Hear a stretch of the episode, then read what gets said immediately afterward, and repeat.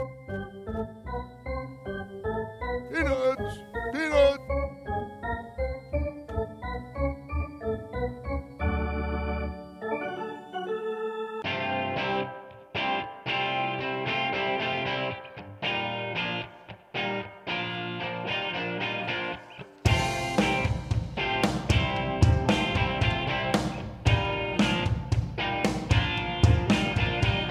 Good morning, everyone, and welcome to another installment of the Bat Around. Back to normal around here as I am now back in the host chair. And, and Ryan, wow, Zach is back and he is in the producer chair. Today's installment of the Bat Around is brought to you by Live Casino. Sports fans, the wait is over. The all new FanDuel Sportsbook is now open at Live Casino and Hotel in Hanover, Maryland. Bet on every sport with 51 self service kiosks and watch all the action from the best seat in the house. And Reserve your spot to watch the big game in the FanDuel Sportsbook right now by emailing events at sportsandsocialmd.com. That's events at sportssocialmd.com. I'm pretty sure they don't have any tables left, but you can still go to a Sports and Social and Sure. have a good time. It is a beautiful, beautiful Saturday morning. It's almost 60 degrees outside.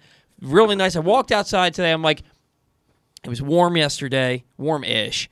It wasn't freezing last night. Maybe it'll be nice when I walk out the door. And so, sure enough, I walk out the door and I was like, ooh, this feels like spring. It does. This feels like spring. And then tomorrow it's going to be 35 and snowing. past few days, yeah, I know. Well, past few days I've been I've been outside a lot, been uh, you know running around the area, and it's been really nice outside, and it's it, it's felt like spring all week, and walking to classes and everything has been great. Not when it's you know 15 degrees like it has been the past few weeks, so I, I'm loving it. Um, Guys- I, guys- I always I always get very tired of this this season around February, so I'm glad it's kind of I- changing I, over. think we we all do. I, I- Yeah. I, I, I, I am not a Valentine's Day guy, and it's probably Mm. from spending the last twenty years working in restaurants. oh yeah, I bet. Yeah. um, that has made me not a Valentine's Day guy. My wife is not a Valentine's Day woman. well, that's a perfect match then. You got nothing to worry about. She doesn't. She she thinks it's a made up Hallmark holiday. Uh, she doesn't want to do dinner or anything like that. But she did text me about a week, two weeks ago, and she said, "Hey, babe, I uh, I got you something for Valentine's Day." She's like, "I really just wanted to buy it for you and needed an excuse, but I got you something." Okay. And I'm sitting there like, "Damn it!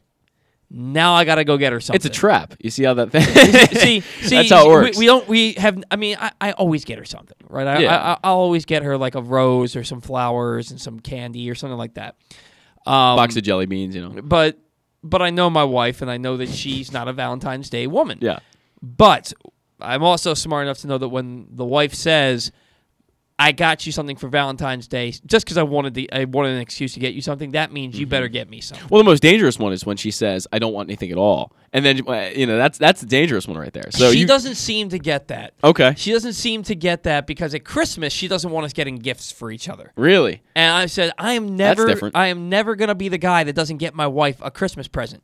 And Yeah. she says, Well, it's really self serving because if I tell you I don't want something for Christmas and then you get me something for Christmas, aren't you just doing that for yourself? And You're in a bind here, Paul. Know. my, my, man, it, it, it, how You're- can't win for losing with that situation, man. It, it, it's okay. So if I don't get you something for Christmas, my husband got me nothing for Christmas. If I do get you something for, damn you! I told you I Mm. Why did you spend that money? You Yeah. spent that. Mo- it's not even Yeah. about spending the money. It's why would you get me something when I told you not to get me something? Mm. And it's very self-serving because it makes you feel good, even though I didn't want it. Uh, What do you do there? So I just get her a Christmas. Present? Not married, and- wouldn't and- know. oh man, no, I, I I love my wife. Um, you know, guys, guys, let me let me. This let me, is going down let- an interesting road right now. Let me start. No, I do love my wife. She's she's the best. Um, let me start. Let me let me start this show over simply because of the fact that Zach is trying to sit here and speak to you all normally, like he is like he said something before the show that was okay.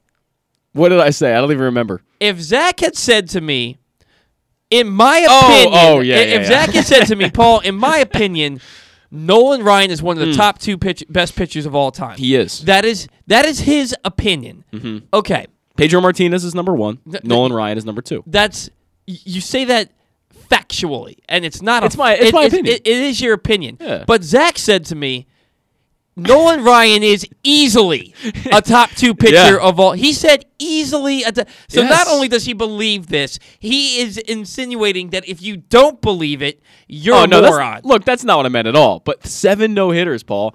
Um, struck out an unbelievable amount of guys. The guy was a straight up winner. He got in brawls. I mean, the guy is the guy is an all time legend, and I, oh no, I, th- I th- love him. Don't get me wrong; he is one of the greatest pitchers of all time. But you're forgetting about guys uh, uh, like I think this mean, the, the- conversation starts and ends with Cy Young and, Wal- and, and Walter Johnson. Yeah, Now- and Walter Johnson more so than Cy because and, the times and, they played. and Satchel Paige was he was pitching Yeah. in the majors at 52 years old. yeah, for Kansas City. Yeah. Yeah, actually, I think it was 59. I think it was 59. Yeah, it was something like that, and he threw like three innings. He threw three uh, innings yeah. of one hit ball. Incredible, Yeah, incredible. Yeah, no, Nolan Ryan, top five, top ten. Pedro Martinez, top five. Pedro Martinez was so damn good. He was so damn good, and I hated him when I was a kid because he pitched for the Red Sox and he threw. I mean, I was a little insight here. I was okay with it at the time. I'm not okay with it now. As a grown man, I can see how bad it was that he threw Don Zimmerman to the ground in that brawl. But when Yeah. I was when I was like 15 and he did it, I was like, "Yeah, screw that guy," because he was a Yankee. I- As, as an adult man, I, I can sit here and say unequivocally, The wisdom uh, has been gained you this, can't this at, at, at, uh, in your early 30 if you're an early 30s man who's a professional athlete even if you're not a professional athlete if you're a man you can't throw an 84 year old man on the ground it's like- not a good look. and I don't think he was 84 at that point. I think he was in his 70s. But He's even older. still, it's it's it's a bad look if he's in the 60s. It- you just can't do it. Uh, so it's just unless he's like Tony Horton, the guy who created P- P90X. That guy's almost 70 and he's like shredded. But anyway, I digress. Where is this show going? Yeah, my, my biggest problem with Cy Young, we're going to get to this later in the show. I have a little sounding off to do about this. But my biggest problem with Cy Young is he played from 1890 to 1911. We just can't call that modern era baseball. Like, I can't put him up there. Nolan Ryan would have uh, destroyed this guy if they played at the same time together. You know, See, if they, but- if- see- say they both played in the 50s or something. Say see people say that. People say that, but Nolan Ryan pitched in an era and look, it's not like the the fifth. It's not like the '60s and '70s and '80s and '90s were so far and away advanced, right? But they're certainly more advanced Sure, in the late yeah. 1800s, early early 1900s. So when people say, "Oh, Adam Ottavino would would strike out Babe Ruth every time," yes, if you took Adam Ottavino Yeah. in 2018 Mm-hmm. and you just teleported him, if you if you t- put him in a time traveling device and uh, time machine, what what, what was that? Ti- time traveling Yeah, device. If you put him in a time the car. machine, if you put him in a time machine and sent him back to 1927, Uh-huh. yes, he would dominate, and vice versa. If you sent, if you put Babe Ruth in 1927 in a time machine and and fast forward him to 2018, he would dominate. But if they came up in the same era Mm-hmm. and had the same tools available to them, you can't convince me that that's the case. Yeah, that's that's true. You know, Definitely. you know what I Definitely. mean? That's like that's like saying my it, uh, like oh I'm a I'm a better man than somebody who grew up in the 1700s because my life expectancy is 81 and that guy's Mm, life yeah. expectancy was 42. It's Sure, a, it's, I a, mean, it- it's a different era. Like, Yeah. like, like you, that you have so much more things at your disposal this day and age than they did back then. And Babe Ruth was swinging a, a friggin' 40 ounce bat back in 1927. You give Babe Ruth a 30 ounce bat. You give him the tools that all the hitters have today. I guarantee you he would dominate Adam Ottavino or most pitchers. He was the greatest of his era, and if he grew up in this era, he'd still be one of the greatest of his era. Yeah, and I, I don't disagree with that. I mean, Babe Ruth for me is is top five all time. He's not my number one because Willie Mays is the greatest baseball player in the history of baseball players, and, and Barry Bonds is number two. Uh, but Where do you put Griffey? um, Because I'll tell you right now, if Griffey top ten. this and this is this is not a uh, uh, you can't if something happened. Well, if something didn't happen, well, yeah, but but it did happen, right? But let's say that Griffey had the health that Barry Bonds had. Their home run numbers are comparable, if not Griffey's are better. Oh, I don't disagree with that at all. And, yeah, and, and Griffey, when he went to Cincinnati and before he got hurt, was a lifetime 302 hitter. And Yeah. he had the 20 steal capability, and he was a defensive wizard in center field. I would put Ken Griffey Jr. top five all time if you take away the injuries. I mean, the guy the guy spent the majority of his time in Cincinnati with on the injured list, and yet he still hit over 600 home runs. yeah, yeah. Uh, uh, to me, uh, it, it, it's. It's Gri- kinda, it's Griffey's kinda- up there. He's up kinda, there. It's kind of a fun game, and we're starting it early. This is Zach sounding all segment, so we're gonna wait to to do this Mm-hmm. um, when we get to sounding off. Um, the more important thing coming out is that Rob Manfred met with the media on Thursday. Always a fun time. And so it started leaking out actually middle of last week that he was going to meet with the media on Thursday. It really started getting um, publicity the beginning of this past week. And it was mentioned he's going to meet with the media next Thursday and he's going to delay spring training. And he didn't. The, he said spring training is still planned to go off as scheduled because they have a good faith and if you're not if you're listening not watching i'm doing the air quotes a mm-hmm. good faith proposal it's a good proposal I put that in the description in, in quotes like that Yeah. because we all know it's not. I am- not the most reliable. what's a good proposal to rob man did i call him fred manfred earlier you might have. I don't know. I, I, wouldn't because even I always, notice. because Fred Manfra, the, the mm, broadcaster yeah, for the sure, Orioles, sure. and, and I, I always make that mistake. Rob Manfred, what's a what's a good what a good proposal is to Rob Manfred in Major League Baseball Mm-hmm. is not what a good proposal is to the players' union. A- a- And let's let's be very clear about that. These two sides are so not on the same page that you can't just say this is a good faith, good proposal because you have you are so blinded to what the players' union wants. You don't care what the players' union wants. You care what you want he goes on to say stuff like um, uh, losing games would be disastrous for this, and then compared owning a major league franchise as being a more, as being riskier than than playing the stock market, even though Uh, I don't know about that one. even the return on the MLB franchise is, is 669% right now. So um, you got to kind of take everything that, that, that Rob Manfred says with a grain of salt. Both sides have agreed on a universal DH, right? Yeah, yeah. Um, and, Big it, step. and it does seem like, from hearing what the players are saying, from hearing what the owners are saying, it does seem like both sides are becoming more eager to get something done as we're now just about six weeks away from opening day. I mean, spring Mm-hmm. training's supposed to start tomorrow. I mean, on Monday, yeah. right? So opening day is right around the corner. They don't want to lose games. I just, like I just said, I can't imagine something that Rob Manfred deems as good for the game is something that the players' union deems as good for the game. Doubtful. Um, a- universal DH is definitely good for the game, and this is something that we've really needed, frankly, for a while now. Because pitchers, I mean, look, it's traditional. I get that. And there are a lot of traditionalists out there who want to see baseball be played in the way that it was played when Cy Young was pitching, and I, I get that. But there's also a factor to it that you're looking to attract more fans as a sport, right? Like you, it's getting older and older. The fan, the fan, you know, average age is getting older and older, and you want to bring in young kids. They don't really want to see pitchers just stand up there and watch three fastballs go by them and strike out immediately or lay down a bunt. Like that's not exciting. Nobody. Well, there, there, there are very few pitchers besides guys like Zack Greinke can actually hit. There, there, there's, and we've we've even seen it recently in like the last decade or so, where you would have a guy like a Dontrelle Willis or a Mike Hampton, or in the '90s it was Tom Glavine who won Mm-hmm. Yep. who won a bunch of Silver Sluggers.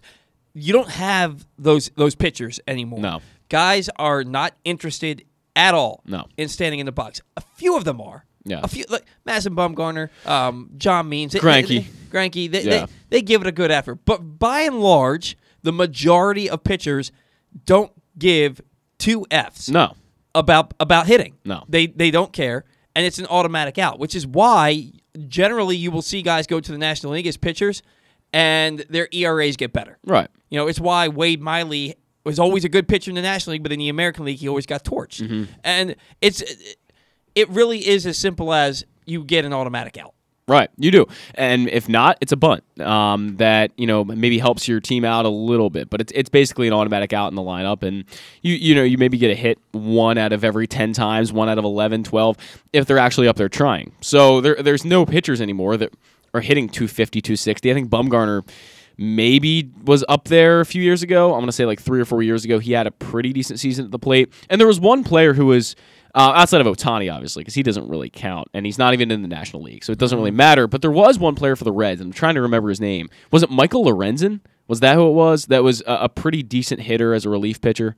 I'm trying to remember. Uh, who dude, I have no idea. I'll have to find that out. have- but uh, uh, who who knows that? it might. It might. is, this, is this a glimpse of what the trivia No, no, no, no, no. Which You- reliever is the best hitter of all time? you, you will love this trivia question. Actually, it's a good. It's so. an Orioles one. I So, hope so. I think you'll like it. But anyway, right. I mean, uh, pitchers just, it's one out of 11, one out of 12 times if they're actually trying anyway. So it's just not a really exciting thing to watch when you're a baseball fan. I am interested to see what the what happens regarding well It was Lorenzen, by the way. Uh, the the good hit. He was a pretty good hitter. Could Oh. play center field a little bit. uh, uh, Anyway, it wasn't. I remember Yovani Gallardo hitting a walk-off double as a pinch hitter against the Orioles in 2014. Um, when he was pitching for Milwaukee, Mm. that. it was like it was extra innings, and he comes up as a pinch hitter, and he hits a he hits a game-winning double, and uh, like it was a walk-off double, and I was like, "Are you kidding me? You let you let a starting pitcher pinch hit, and you let him beat you." But the Orioles won 96 games that, that year, so I digress again. Um, I guess it's not really a, a question if if Shohei Ohtani is pitching and there's an automatic DH and there's a DH in both leagues. I guess it's not really a question if they want him in the lineup to just have the pitcher hit. But then do the same rules apply? Uh, I I guess that you give up your DH. So I, I guess it's, it's Yeah, not- I guess nothing really would- changes because he's, he's always pitched in a DH league. So I don't know. Uh, yeah, I, I mean the rules are going to get a little bit. I think chewy would be the right word for it. There, it's going to be. I, I don't know exactly the, the whole stuff with Ohtani and how the Angels work around that and put him in the lineup and have him pitch and hit at the same time is also confusing to me. I'm not really sure how they work around that, but you could see teams do that every once in a while. Maybe if they have a guy like a you know Ohtani, if there's another one that comes along at some point, but that's kind of s- unlikely. I still maintain that Shohei Ohtani should be their closer. Uh, I, like this If you want to prolong his, his career, then Yeah, sure. I, I really he can hit hundred with his fastball. He throws like eight different pitches. From yeah, he's got a really good slider. yeah, and then you don't have to take him out of the lineup ever. He can Mm-hmm. literally he can literally play every game, every inning of every game, and then just come in in the ninth inning and pitch. And then if, if he happens to be batting, you just lose your DH and, and, and he pitch and he pitches. Yeah. You know, I, I, I, I, don't know. I, I that's a story for another day. I think Shohei Ohtani would be a phenomenal closer, and I think it's something the Angels should consider, especially for wear and tear. Because how long Mm-hmm. Yeah. can you really can you really do what he's doing? Right. I mean, he's already faced some some injury problems in, in his short career right now. So yeah, and you you saw how much he wore down at the end of the year last Right, year. The, the right. power the power numbers. He was still hitting his fair share of home runs, but the RBIs were way down. The Right. average was, was dipping. Uh, I mean, it's got to get exhausting. through June he was on like a what, like a seventy home run pace, something crazy like yeah, that, and then, and he, then and he, what, what did he hit? Forty two. something like that. Yeah. Yeah, like, he, He, he died off at the end of the year. Yeah, re- really died off. So, um, but no, the, getting back to the CBA, we we the, the prime example here is with this bonus pool uh, proposal from from the players union for pre-arbitration eligible players. They wanted 105 million, right? So Major League Baseball slaps them in the face when their counter proposal was 10 like what are you thinking? Not even in the, 10 in the million. ballpark. Not 10 million Yeah. so then at first I got irritated with the players union because I'm like, you guys only came down five million because they came down from 105 to 100 million. Yeah. But Yeah. then I realized they took the the the league's offer as a slap in the face, so they slapped them right back in the face. It's has it's been a, a, a slap battle, and now it's just a pissing contest. Can we just meet in the middle at fifty? Yeah. Dude, Doesn't that make sense? dude, that's the thing. If it, Major League Baseball, if Major League Baseball countered at 40 million, Mm-hmm. then the then the players union comes down probably at ninety million, and then they're like, well, forty five million, and they come down to Then it just keeps getting closer and closer. right, Yeah. and then you probably end somewhere at like 60, 65 million, yeah. right? And but no, ten million dollars. What? It's a joke. It's That- a joke. That's really not a realistic proposal. No. Ten million dollars. And it- maybe you could say that the 105 on the other side isn't really that realistic either. I, I'm very interested to see with this good faith proposal if the the the bonus pool is something more realistic. If that bonus pool's like sixty million, okay, I, that's a good faith proposal. Mm-hmm. It's a good number. You know, I, I think sixty million is a good number. If it's like twenty three million, like oh, come on, let's let's let's get this together now. I, I- I'm I'm I don't have a lot of faith, man. I, I I can you can we at this point can we trust anything that Rob Manfred says? Is No. anything more than No. a mouthpiece for the owners? No, um, that, that's what he's there to do. I mean, he really is a representative for the owners. That's more or less what he is. So, I think that you gotta again. You keep using this expression. I'm going to use it again, but take everything he says with a grain of salt because he's a guy that is really a mouthpiece for whatever the owners want you to hear. And it, right now, it's hard to take a side. Really, you can't really side with the players' union because they've made some proposals that are not really realistic, and Major League Baseball has made some even more unrealistic proposals. So really uh, both sides here just need to find a way to get it together. Meet in the middle 50 60 million. I think that's a pretty good number. That makes sense. It, it provides for a decent bonus pool and it gives a little bit of, of what each side wants in that deal. So i think it makes sense. I, I think it's So my my It's question unlikely, here,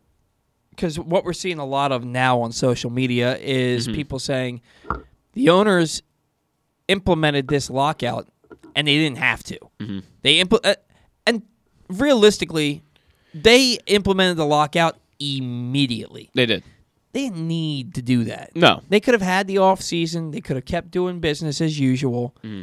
and negotiated. And then if it came to a head, lockout. A lockout and a strike both favor the owners, regardless. Sure. They, they both favor the owners. But uh, can we be sure? and- And we've we've seen players come out recently and say, he, they need to lock us out. We could have played under the, the, the old CBA while we worked out a new one. Mm-hmm. Do we honestly believe that the players' union wouldn't have, have is it struck, striked? Well, uh, striked. I Uh, think it's striked. sure Do we honestly believe there wouldn't have been a labor strike if there wasn't a lockout? there would have been there I, would I- I don't think there's any question. Right. I mean, the, the players say that, but maybe that's not what the representation thinks. That Right. you know, there might be a difference there because there are certain players that are really more involved in this process than the others. So I guess you got to listen to the ones that are really involved in this process. I know. Um, I'm trying to remember who it was, but there was a really prominent player who was who was kind of heading up the negotiations at Max one Scherzer? point. And it might have been Max Scherzer. He he does a lot with this, and he's a good example. Um, so it's those players I think you got to listen to more than maybe a random reliever on the Angels or something. I mean, it just it, there, there's a difference, like, I, and I guess what they're saying and what they're presenting uh, from from each side. Yeah, it's- I, I'm I'm very, ve- I mean, of course, I'm interested to see um, what this proposal is going to be because I'm a baseball guy. Sure. You know what I mean? Uh, And I I want them to report to spring training this week. I want to, you know, the football's over after tomorrow. Yep. So I want to get into baseball. I'm Yep. I've been wanting to get into baseball since it basically ended. I, like I, I'm good with like a three week break and then let's get right back into it. But Mm-hmm. uh, I'm very very interested to see what a good faith proposal looks like in the eyes of the league, and, and then what what the players union thinks about it because I, I I can't imagine that they have any clue what it would take to get the, the, the players union to agree to their proposal today. I can't imagine. It's going to be probably a disappointment. I'm just going to say that right now. You know, good faith is in MLB's opinion, and I find it hard to believe that me or you are going to agree that it's a good faith proposal. Well, it might be better, but and, that's and, not. and, it's and kind maybe of a low when, bar. when they say good faith, maybe they in good faith they mean it shows them that we're willing to bend more than they think.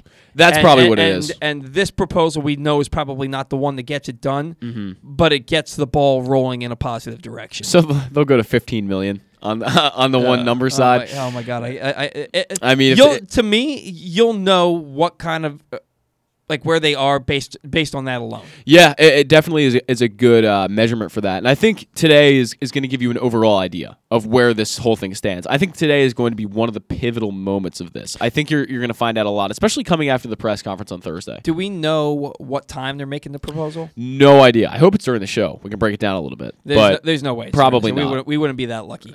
um, well, no, but and then and then you're wondering if this is all facade, right? Rob Manfred came out. I mean, it, it was expected by and large that he was going to delay spring training on Thursday, and he didn't. So now it says, "Hey, look." th- He's probably hoping it makes it seem like the league is saying, "Hey, look, we're we want to get something done. We don't want to lose anything. We don't want to lose mm-hmm. spring training. Let's get to this, so that when it gets rejected by the, by the players' mm-hmm. union, the, Rob Manfred can come out and say, "Hey, look, we tried. We gave them a more Yeah. than fair proposal. That's- that's what'll happen. And we have no choice because they won't come to an agreement with us, but to shut down spring training until we can get something done." it's kind of twisting the story a little bit to make it sound better Yeah, them. I, I- that- that's what I look at this as. I, I, I think that Rob Manfred's a scumbag. I think he's an absolute scumbag. I think that he's very underhanded, and I think he's nothing more than a mouthpiece for the owners. Which And is his job, technically. Yeah, So I, I'll, you know, I'll, I'll give him a little bit of credit there. it, it, uh, I don't want to give him much. boo. Uh, look, I mean that that really is, frankly, what he is. Yeah. That's kind of what he was hired. I mean, that's that's you got to have a guy I think like that in that role. Um, I know a lot of people want to get rid of Manfred, and I'm not really going to say one way or the other what I think about that, but I think that he that's really his job more or less. is Yeah. is to be a mouthpiece. Yeah, because I mean the league is run by the owners, and I, I and I totally get that. So, uh, well, Zach's gonna get uh, Stan the fan on the line here for us. We have a, a great show coming up for you. Like I said, we're gonna have Stan here in a matter of moments. Um, from we're we're gonna have Eric Garfield. He's does scouting reports all over the place. He um, he's always down at Twin Lakes Park. He's always down in spring training. He's been watching all of these young prospects, all of these younger young minor leaguers for the last month or so. Uh, so he's going to come on the show and he's going to talk to us about what he's seen about some players that maybe aren't on our radar, or maybe they are on our radar but should be closer than what we think that they are. Um, so that's going to be at around 11. Then Zach's going to sound off more in his preposterous top 100 players of all time times list, and then we're going to get into Orioles banter. But Orioles banter today is more so we're going to look at the the remaining free agents and we're going to try and figure out where we think they're going to sign.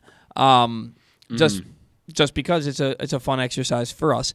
And then Zach's going to close things out with us giving me a trivia question. It's hopefully better than what No, ballpark you'll like it. has You'll the like most it. home runs. Um, but we've been talking about the CBA here uh, on the Bat Around, and on the line with us now, the proprietor, uh, the founder of the Bat Around, Stan the fan himself. Stan, good morning. How are you today?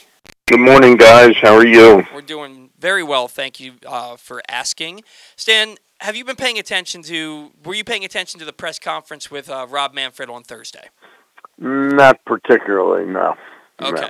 No. So- I mean, I didn't, I didn't know what was going on at the time it went on. Then I heard about it and heard that he's, that they're gonna, they're gonna present some kind of big uh, counter proposal this morning to the players, and uh, no, didn't pay that close attention to it. Okay, so we, it was. I, I had heard rumblings about a week prior to that that he was going to come out on Thursday and essentially say spring training is delayed.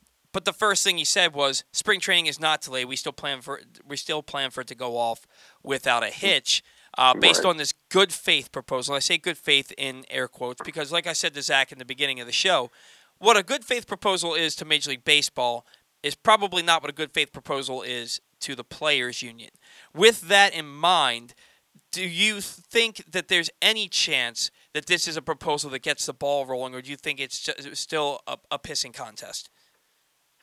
Um, I'm. I won't know until I know exactly what the proposal is, but it sounds like it's centered on doing away with draft pick compensation for free agent signings, Okay. which is which is something fairly significant. Uh, it's not trivial, but I don't think it's going to move the needle en- enough on this. You know. Well, yeah, and, and, and I go back to the the bonus pool proposal where the, the, the union came in at 105 and the league came back at 10, and so the union came back at, at 100. And that's where I, I, I use the phrase pissing contest because none of that stuff was a serious proposal. Uh, what do you think that number from the from the side of the league would have to be for the players union to say, okay, this is something that maybe it's not what we want and maybe it's not what we'll agree to, but it shows that they're willing to to get this thing rolling a little bit because it does I think it would. I, I I don't think there's a great middle ground there. You Mhm. know, because you're. It's not like you're talking. It's not like you're talking about uh, you know eight or ten players. You know, you're talking about an amount of money that would be divvied up in the uh, younger players, Right. and that's that's that's a significant number of players, whether it's thirty or forty. So the per player benefit is is not really great.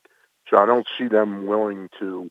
Now, if it's like 50 million this year, an additional 50 million next year, and an additional 50 million the third year, or, or 34 million this year, 35 next year, and 30 something some number that's moving towards something that's meaningful for players. Uh, that's what it would take to me.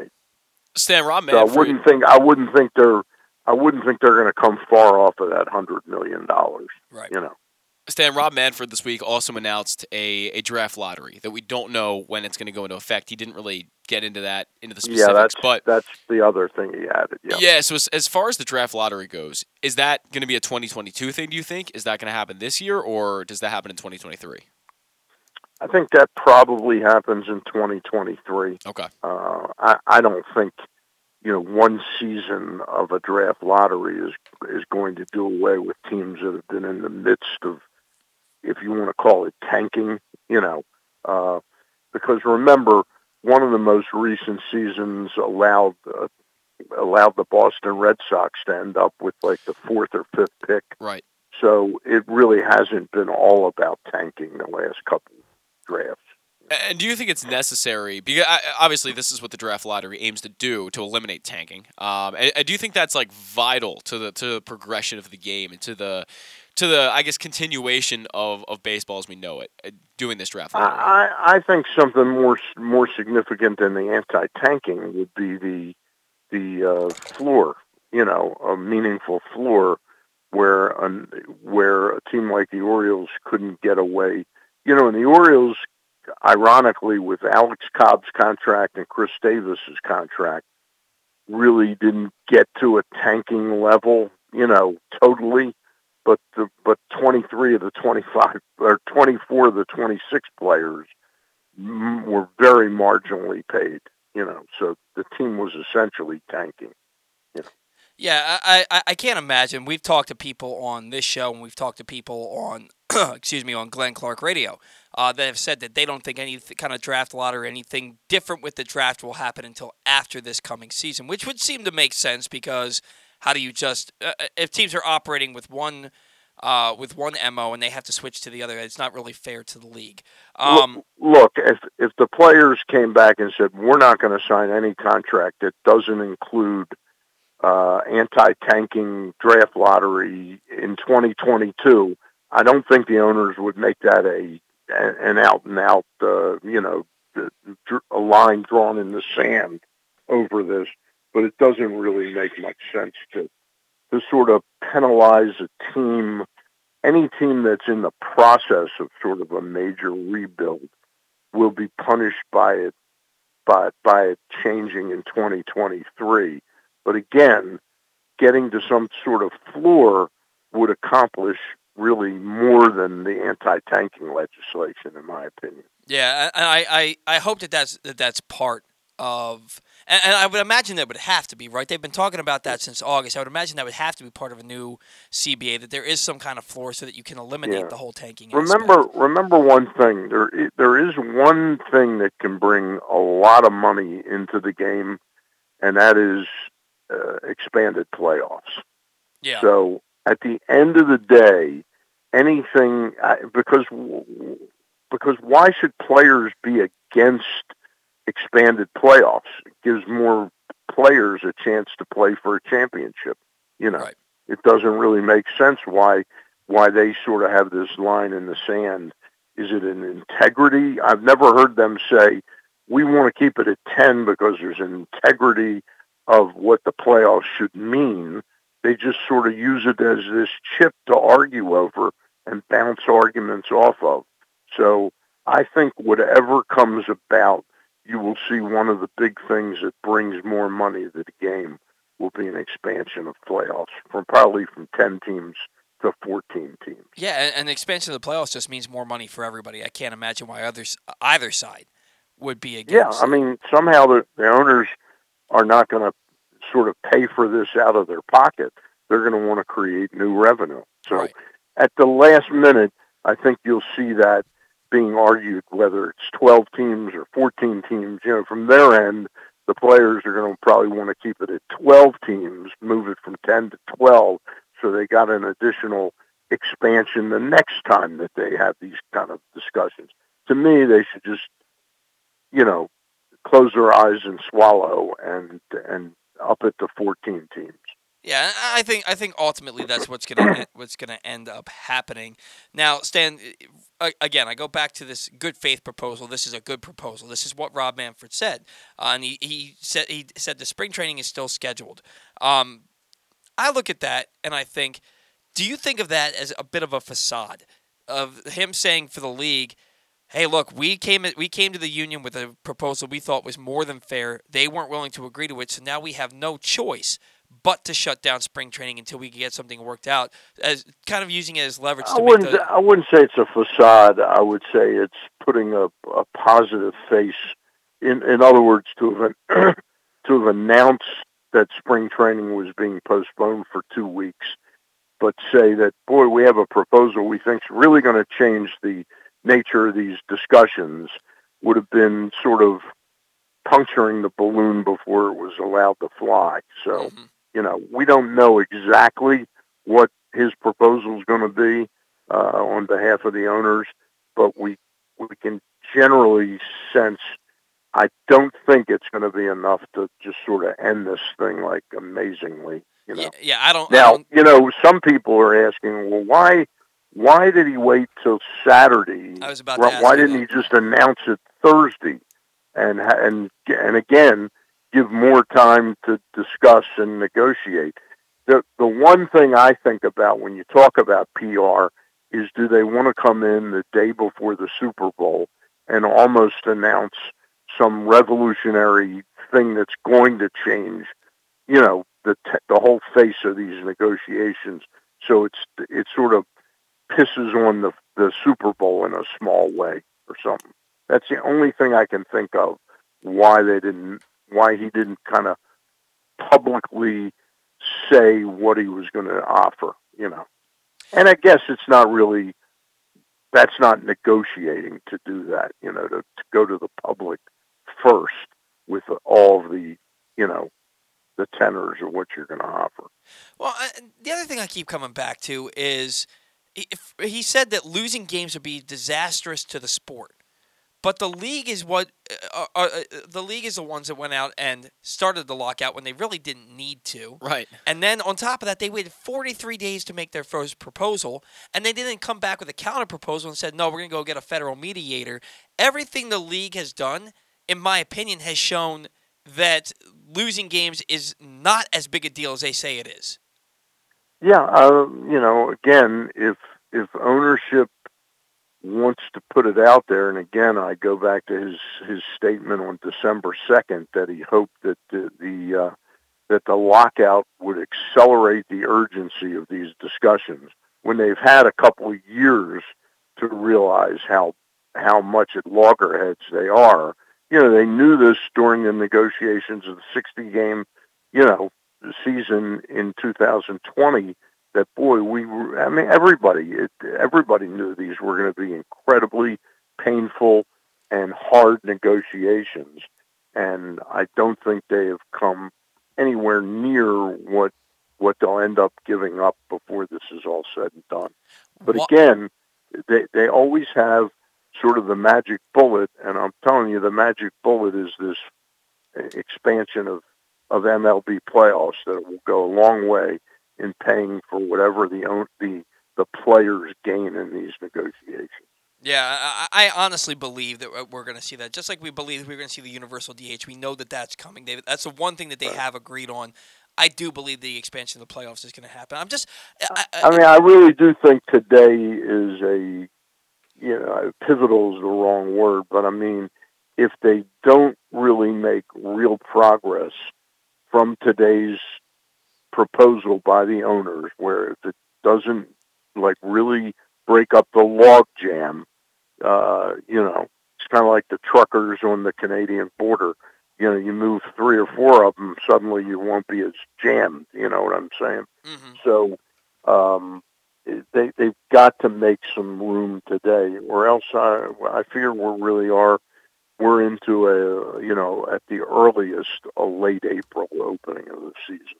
I still have faith that they're going to start on time. I, I have to I have to believe in my heart of hearts that both sides uh, are eager enough to get this done that they will eventually yeah. get it done without losing. I games. thought that a couple weeks ago, but I really expected to see progress made sooner. They're really at a uh, they're at a uh, you know an inflection point today really is a is, is, a pivotal day. I think that yeah. much of what comes into the CBA will be announced, you know, today or, or at least in the next coming week. I think it's it's right. it's coming to a point now where there almost has to be some kind of um, I'm not sure the right word for it, but contribute Comprom- uh, well, compromise. Com- compromise, but also a contribution from each side to making this compromise. And I think that we're going to see the biggest. Well, that's what contribution. that's what compromise is. Each yeah. side contributes to a compromise. And, and I think we're going to see the biggest contribution from Major League Baseball coming today. At least I hope.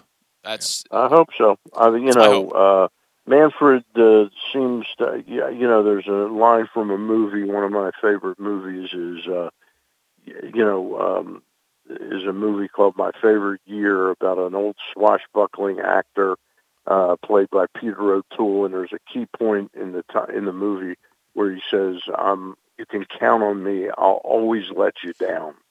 You know, mm-hmm. and uh, I always think of that with Rob Manfred. He sort of always lets me down. Well, and and that's the thing, Stan. We want to believe that he's more than just a mouthpiece for the for the owners, but that's exactly what he is. Uh, he came out and he said that owning a, pro, a professional baseball. I, I think that underestimates his his power. I don't think he's just a mouthpiece for the owners. I think he is shaping because of his long experience negotiating with the players. I think he has a sense of that he knows he alone knows what's best for the game. Right, and, and and that's kind of getting to my point is that uh, you get the impression that he thinks he's the smartest guy in the room. And the things that he says insinuate that we don't know what's going on. He, he goes out and he says that owning a professional baseball franchise is riskier than, than playing on the stock market. Yeah, I don't know where that, that needed to come in from. You know, I mean, that's yeah. nonsense. It, it, the, what is what does that contribution to the to the uh, press conference mean? Like, what what is what is the point of saying that? Yeah, I mean, I, I think he's sort of sort of frame, framing that these uh, offers he's coming with yeah. can't be that that revolutionary because boy, we are just barely making it right now as an investment for owners. Meanwhile, little, little sense. Uh, meanwhile, franchises are worth nearly seven times what they were when the owners bought them. Uh, yep. Yes, so so cry me a river. But anyway, I I, I don't know, Stan. They're talking about good faith proposals, and this is a good proposal, but isn't it a sign of bad faith that they locked out the players at all? I mean, if you wanted to show good faith, maybe don't lock them out. Go forward off season as uh, usual. And you know, I I I I certainly agree that they could have they they could have in a good faith way the owners could have said you know what we're we're unilaterally we have the right to announce a lockout on December 1st we're going to push that ball down the, the court one month and, said the same exact thing he said but maybe have meant it that hey we're going to push it down a month we're not going to lock things down until January 1st but we really need both sides really need to understand that this month of January is critical. Now they've let 60 days go by, you know. Yeah. Uh, or 45 days go by where the urgency is building up. You know, one thing about urgency is it clearly moves with the clock. There's no question mm-hmm. when you start to when the players start to have potential for losing paychecks and the owners have the potential for losing revenue, direct revenue from TV games and broadcast rights and advertising. But what they've really let go by for, for the entire sport is they've put a, their worst face forward at a time where baseball really needed to rebound in its in its ability to capture the imagination of fans. Yeah, the, the, and that's a, that's the thing. The, the people that are suffering the most right now are the fans. Without baseball, without not knowing, and then the audacity to come and ask us. And I know that they that they've got a business to run, but to ask us to go renew our season ticket plans and to buy single season tickets when we don't even know when. The, yeah, I mean, there's yeah, start. exactly. There's there's there's absolutely no urgency for fans to participate in in the preseason sale of tickets, and you know and especially a town like Baltimore, which has been devastated the last five years from the Freddie Gray riot to the purge of the team. You know, there's just virtually, I'm sure that I'm sure that the the amount of tickets sold by the Orioles for this season is not very high. Yeah, th- this was th- this past season with under 800,000 fans that came through the, that came through that stadium that's the lowest I've ever seen. I, I know that you were saying when you were when the Orioles were coming up in the 60s and 70s the the attendance was about around that number. I had never seen. No, it was never. It was, it was always like Baltimore was like a 950 to 1.2 million. Mm-hmm. You know, it wasn't until 1979 uh, with the addition of WFBR radio to the mix that they really got. And, and also keep in mind what happened in Baltimore was at the time that the Colts were at their lowest credibility with Robert Irsay owning mm-hmm. the team. That's when baseball started to pick up, and it was aided by the the ingredient of a radio station that promoted the hell out of the game, yeah. and and having a great team, a great manager, uh, you know, and, and it all played together and fueled like a you know, and then the stadium fueled a run from 1979 to about 2005, you know, right around the time Ripken retired, that, uh, you know, that baseball in Baltimore was a monster. You know? Yeah. I, I I think it can be a monster again. I don't think I, I know it's never going to be what it was in the in the in the mid '90s. And they were drawing over three million fans a year. It can be it can be still a terrific baseball town, but yeah. a lot of things have to go right, um, and most notably, uh, they can't have too many more seasons in a row like like they've had.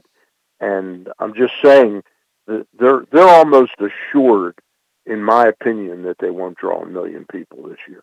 Yeah, I, I, that, to the, me, that's a foregone conclusion right now. The only thing that I could see proving that wrong, Stan, is the additions of guys like Adley Rutschman and Grayson Rodriguez. People, uh, six thousand fans went out to Bowie to watch to watch Rodriguez pitch to Rutschman. I, I was going to say after Rutschman's debut, I think the the seats will be probably sold out for two or three days. I wouldn't say sold out. I don't know. Yeah, I He's a pretty big deal. I don't think it's going to have.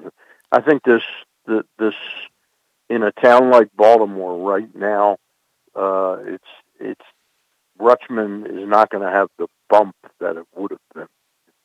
Yeah, no, I, I, I I agree with you because you also have to remember that the Orioles weren't selling out from 2012 to 2016. It was like no. opening day and then in the playoffs, but they weren't selling out regular season. Fair, it, but it is Adley Rutschman. That's my point. I'm yeah, trying to get I across. Mean, it, it was is... it was it was Matt Wieters, and they weren't sold out then. Yeah, you know. It, so uh, anyway, I, I I do think that the Orioles have a chance to draw better, but we're not going to know until the CBA gets gets uh, well, I think through. the CBA has. I mean, this this lockout and the inability, I'm sure they've had to really sell meaningful numbers of tickets, groups, uh, you know, all kinds of different things. I, I think it assures, even if they start on time, that the Orioles will fall short, well short of a million fans. Yeah, I'll, I'll tell you. I, normally, I'd be itching to try and get my opening day tickets by now, and I'm I'm in no hurry. I'm in no hurry right. because I gotta I gotta know that there's a game to go to. Right. You right. know, Stan, thanks so much for joining us, man. What do you have coming up this week? Uh, got Dave Johnson coming up Saturday, uh, Monday, excuse me, Monday night at seven thirty. Okay. Uh, Ross Grimsley and I will talk to the ex-Oriole pitcher about uh, optimal baseball. Uh, his his son Steve Johnson's new baseball facility, training facility, uh, and the two of them do some great things. Uh, Dave and his uh, son Steve Johnson, also an ex-Oriole pitcher. Then Thursday night, Gary Stein and I at seven o'clock will interview the chairman of the Maryland Stadium Authority, Thomas wow. Kelso. Oh, that that'll be a good one to tune into, uh, just to see what the All future right. is. Uh, Stan, thanks so much. Hopefully next week we have some good news to talk about. We'll talk to you then. Let's hope so. Okay. All right. See, see you later, Stan. See you guys. All right, that was Stan the Fan Charles joining us for his weekly segment, and he has two great shows for you every week that he just alluded to. Every Monday night, Stan and former Orioles pitcher Ross Grimsley visit with a different guest from the world of baseball, and every Wednesday night, Stan and Gary Stein chat with a different newsmaker from the world of sports. Stan had a real busy week this week. He and Ross chat with former Orioles closer the Otter Gregg Olson, plus he had chats with CIAA Commissioner Jacqie McWilliams and Towson basketball coach Pat Skerry, and a very special show celebrating the recent monument dedication at Carroll Park Golf Course, commemorating the. De- let me try that again. Commemorating the desegregation of Baltimore City-owned golf courses. Find those shows under the videos tab at facebook.com slash pressboxsports or at pressboxonline.com slash video. Coming up Monday, Stan and Ross will be joined by former Orioles pitcher Dave Johnson, as he just alluded to, at 730. We're going to catch a break. When we come back in, we are going to talk to Eric Garfield about some prospects that maybe you're not paying attention to and you should be. Uh, that's all coming up next on the Bat Around. Sports fans, the wait is over. The all new FanDuel Sportsbook is now open at Live Casino and Hotel in Hanover, Maryland. This is your chance to win big right in your own backyard. Bet on every sport with self service kiosks and watch all of the action from the best seat in the house. Make every moment more at the all new FanDuel Sportsbook at Live Casino and Hotel in Hanover. Please play responsibly. Gambling problem? Please call 1 800 Gambler or visit mdgamblinghelp.org.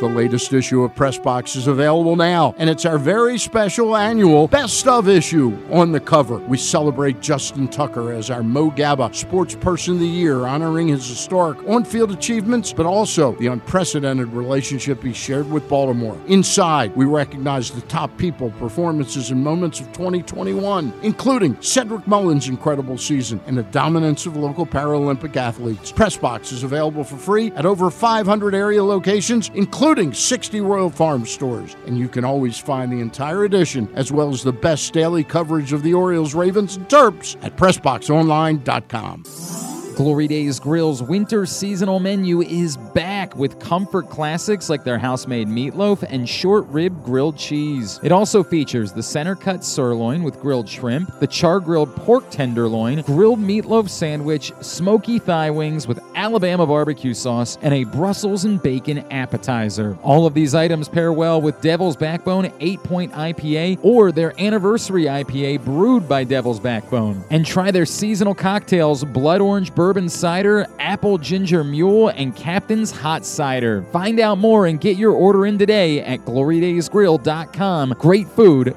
good sports. Hey guys, it's Paul Valle, and there's a new era of Glenn Clark Radio as I've joined Glenn every weekday from 10 a.m. to noon. There will be some changes, but what won't change is the absolute best daily discussion of Baltimore sports. New Baltimore Ravens wide receiver, Rashod Bateman. Thank you, I appreciate it. He is outfielder Cedric Mullins. Thank you guys for having me. Trey Mancini. Thanks for having me on, guys. He is Kevin Zeitler. Uh, thank you. Very happy to be a part of this. Ravens kicker Justin Tucker. Thanks for having me. Adley Rutschman. Absolutely. Thanks for having me on. John Angelos. Thanks a lot. Good to be with you. Ryan Mountcastle. Thanks for having me on, guys. Marlon Humphrey. Thank you, thank you, thank you. Quarterback for the University of Maryland, Taulia Tagovailoa. Thank you guys for having me. He is J.K. Dobbins. Thank you for having me. I had a great time. The great Ray Lewis. Always good to be on. He is Mr. Cal Ripken Jr. Good chatting with you. You can watch us live at facebook.com slash pressboxsports or listen at pressboxonline.com slash radio. And podcasts are available on Apple Podcasts or Spotify. The Toyota Tacoma comes in a wide range of models and trim lines. You can choose the perfect Toyota to reflect your unique personality and driving habits. Check out buyatoyota.com for deals on new Tacomas from your local Toyota dealer today.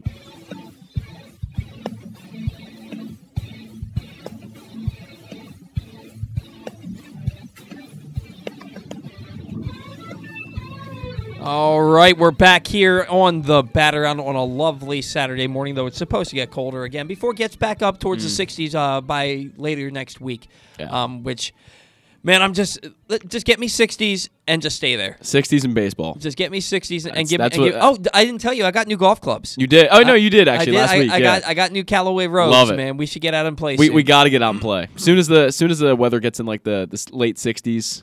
I don't even do. I'd I, love I, that. dude, I'll play in the in the low 50s. Well, I was playing all winter, so uh, You played all winter. I played all winter. I didn't play once this winter. The last time I played golf was with you in October. Okay, okay. I mean, but that's also because I I don't have the time. I yeah, that's true. And and uh, my time has been ever since I got back to school has been very limited. So we'll, we'll figure out a day. It'll Yeah, we'll, we'll definitely figure out a day to get out there. We, man, we, we we've covered my marriage, we've covered Valentine's, your golf Day, skills. the, the weather, your your. Paul's your, becoming a scratch golfer uh, this year, I believe it. No, man. You, Yeah. You, to be able to, I, I'm anticipating. this is your year. I'm anticipating less time than ever Oh, okay. to play golf. So, what better time to get to spend a ton of money on new golf clubs than Yeah. the year that you're probably going to play the least amount of golf of your life? I, I got to play my best round this year because you know Wait. I, it's it's gonna happen. I guarantee Yeah. it. And hopefully it's with you, so I can like prove it to everyone that I, he, Paul can come on the show and go, "Wow, Zach just shot his best round ever."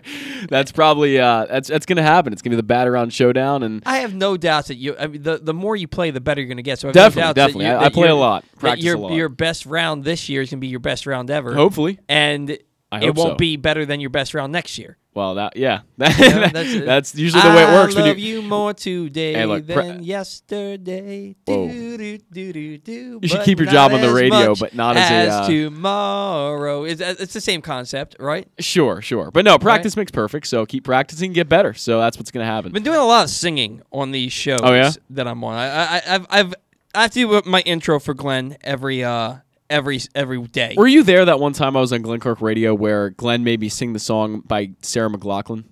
No. Like I will remember you. Oh, it was bad. It was really bad. right? Yeah, something like that. Nah, It- I- it's it's like the one in the ASPCA commercials where the dogs are. That's not. I, that's not. It, it's Sarah McLachlan. Yeah. but uh, that's not the song that they play. No, it's, it's it not? I will remember. I thought you. it was. no, no. I, Maybe that's why Glenn you. didn't like my rendition. I, I will remember you is the song that they played at my high school graduation, Oh, okay. which was something. Okay, really? I, I won the five hundred dollar grand prize at the Did at the post prom party, and um, What was that- what was the prize for?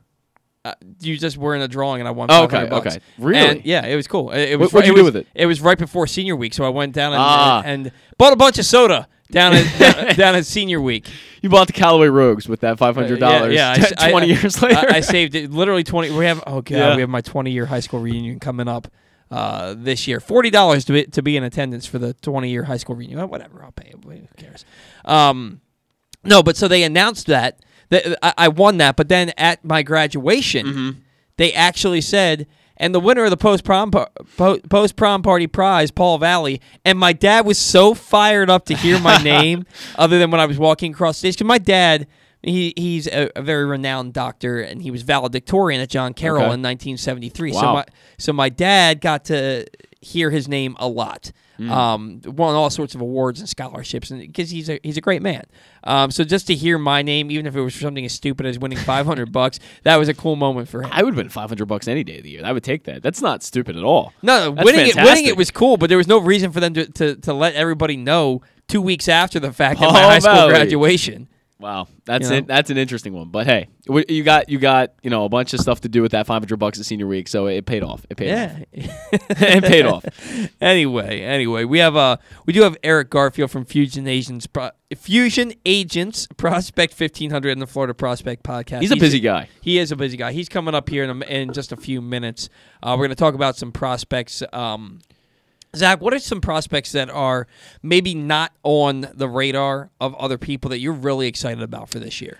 Um, I, I think there are a few. I, I think one of them is, is, and maybe he's on more people's radars now. It depends on how much attention you're paying, I guess, especially to Twitter. But Jean Pinto, uh, it was acquired. Is it John or is it Gene? I believe it. Uh, well, it can go either way. I only hear I, Gene. believe it's okay. We'll go with Gene then. But I, uh, Pinto is a guy who really, really performed well last year, and a guy acquired in a trade a few years ago, and he's still young. Um, a lot of potential there as a, as a really good arm for the Orioles. So I think he's one of them. And then also Zach Peek, who was I was gonna ask you about um, Zach in another trade. I, that was the Bundy trade. So he's a guy again that is is you know is a pretty high pick. I think he was fifth rounder, and he, he came over and and he's a guy who performed again really well at Aberdeen. He had some really good starts down there. My biggest concern with him, he's a little undersized, uh, but he has an electric fastball. The guy looks like he's gonna you know maybe fill out a little bit more, some projection left of that body. So Zach Peek and Jean Pinto, I think, are the two biggest guys to, to look out for, especially coming into this year. But there's also a lot of guys. I'm sure Eric will mention them when he comes on in a few minutes. But like a, a, a guy like uh, Michael Desan, I believe I'm saying that right, um, who's played in the FCL a little bit and the DSL, and he's another guy who could really stand out in this coming year. Um, Eric definitely is the guy to ask about these prospects because he's there all the time. He sees these FCL guys, these DSL guys that come up uh, into the F- FSL. So it's certainly or FCL I should say, but it's certainly uh, a good crop of young talent that the Orioles have down there that a lot of people don't know about yet. Um, and even some of the international signings from this year, you know, a guy like Braylin Tavera, be interesting to see how he does, and some of the more unknown guys that aren't named Adley Rutschman, Grayson Rodriguez, but Pinto and Peek I think are the two biggest ones for I'm, me. I'm interested to see how Drew Rom performs. Oh yeah, he's another one because yeah. he's a guy, um, a lefty, and he's he's pitched well at every level he's been at, but he's not really talked about amongst the Orioles' Yeah. uh, top prospects. And I'm glad you brought up Zach Peek because it, th- he doesn't throw particularly hard, no, no, but he he misses bats and Yeah. he, he he has ability. Uh. He he's got pitch ability. I mean. People use this comparison because it's the only one that we can really think of. But like Zach Greinke, Greg Maddux, they didn't throw they don't throw particularly No. hard, and and, No. and they're they were quality. I mean, Hall of Fame caliber pitchers.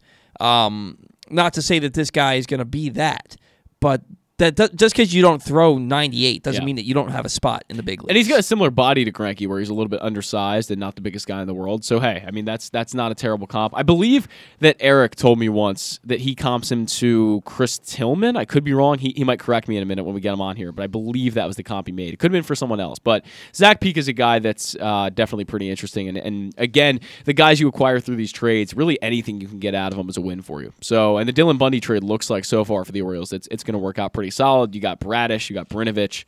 Zach Peek as well. So there's some solid guys. Uh, and you have to hope that Isaac Mattson, um, Mattson, yep. because he he pitched well in the Angels organization. He comes into the to the Orioles, and he didn't pitch. Per, he didn't pitch particularly well with the Orioles. Uh, maybe he can have a bounce back. I'm interested to see how he does this year for sure. Our number one uh, in the books here on the Bat Around. It has been brought to you by the CIAA tournament. And after being virtual in 2021, the CIAA men's and women's basketball tournament is headed to Charm City this February 22nd through the 26th. The CIAA is an event that has become a celebration of family culture and accomplishments that uplift and strengthen the African American community. See the excitement in person as some of the best college basketball in the country comes to Baltimore's Royal Farms Arena with the CIAA Men's and Women's Conference Tournament. Get your tickets now at CIAAtournament.com. That's CIAA Tournament. I'm sorry, not .com, dot org. CIAA. Now joining us here on the Bat Around. Man, he is everywhere. Fusion Agents, Prospects 1500, the Florida Prospect Report, Eutaw Street Report. He is Eric Garfield. Eric, thanks for taking a few minutes for us this morning. How are you today? I'm great. Good morning. Happy Saturday, guys. Happy Saturday to you. How, what's it like down there in Florida, man? We actually got close to 60 degrees today um, as we currently stand. What's it like down in Florida for you? Uh, I'm going to say right now it's like uh, mild but warm. So like uh, low 70s. It's about to be baseball weather, which is really kind of like it gets hot quick, but we're not we're not there yet. We're just warm right now. So I got a, I'm playing in a baseball tournament down in Fort Myers, um, March 3rd through the 6th. And my I went down to spring training last year, Eric. Uh, and I was down there around March 20th, and it was the two coldest days. Literally, I randomly ran into a bar manager who was from Edgewood in Harford County. That's and, awesome. And he told me first he questioned why I've never left Harford County, which I was like, oh, it's, it's home. And then, um, and then he told me that the two days that we were down there were the two coldest days of the entire season. Can I anticipate some 80 degree weather for my baseball tournament in three weeks? It's inconsistent, but uh, I'm going to think it's going to be a lot warmer. I've actually lived here for for five years, and I got the coldest day in five years. Uh, like one, like three weeks ago, it was 38 at night and Mm. 53 in the day, and it definitely reminded me of being back in Maryland. But I think it's supposed to be a very, very warm early spring. So uh, good luck in your tournament. You're not that far from me. Maybe I'll go watch you. Yeah, man, it's a Roy Hobbs Sunshine Tournament. We play it like Roy um, Hobbs, wow. Yeah, we play at um like Twin Lakes Park, and we uh, not Twin Lakes. So we play at the Twins, the Minnesota Twins um, spring training complex. We play at JetBlue Park where the where the Red Sox play. Um, so it, it's pretty cool. I'm excited to do it. This will be my third trip down. Usually I go in October for the Roy Hobbs World Series, but this is I, I could show you at the Fort Myers wall a couple dents where Coby Mayo's uh, doubles that would have been home runs elsewhere landed. So we'll see. We'll see if you can get it closer. Uh, I I got a little pop, man. I don't know that I can hit it as far as Coby Mayo, though, man. We'll see. Um, but anyway, speaking of Coby Mayo, man, how is he looking down there? The the dude, we we've heard reports that this time next year he could be the top offensive prospect in all of baseball. Is he? Is the hype real around this guy? There's no reason to not be excited. I think he's really good at offense and defense, and you know that's that's good for his prospect status. But really, we want like a winning player. We want the elements of being able to help a team and help a lineup and be in a run-producing spot and, and, and do things. And those are the things that are really, really exciting and stimulating to me. He makes adjustments when the pitch is in the air. Uh, I've seen him beat uh, average rookie league pitchers and ones that have already moved on and started their development upwards in systems like Tampa Bay and Minnesota. So just to, to, to assume he hasn't been uh, beating good pitchers at this stage of his development because he's in the rookie league is kind of, you know, it, it, it's kind of inaccurate. So offensively, he looks like a relatively high average hitter with a lot of power and good on base skills. But then that that's not even considering uh, defense. Defense, he's kind of big, but really extremely athletic and limber, very light on his feet, good hands, great arm. So the elements of being like a natural third baseman are almost as present as like the elements of being a good three, four, or five hitter. So yeah, yeah, we should be very excited. Now he made it up to Delmarva uh, this past year. Does he? Is there? Is that where he's going to start in 2022, or do you anticipate him starting at uh, Aberdeen and maybe being fast tracked like Gunnar Henderson and Jordan and uh, Jordan Westburg were this past season? Well, if this was like 2017 or the previous uh, Orioles regimes and the way that they did their development and, and, and tracked players, I would say possibly Delmarva.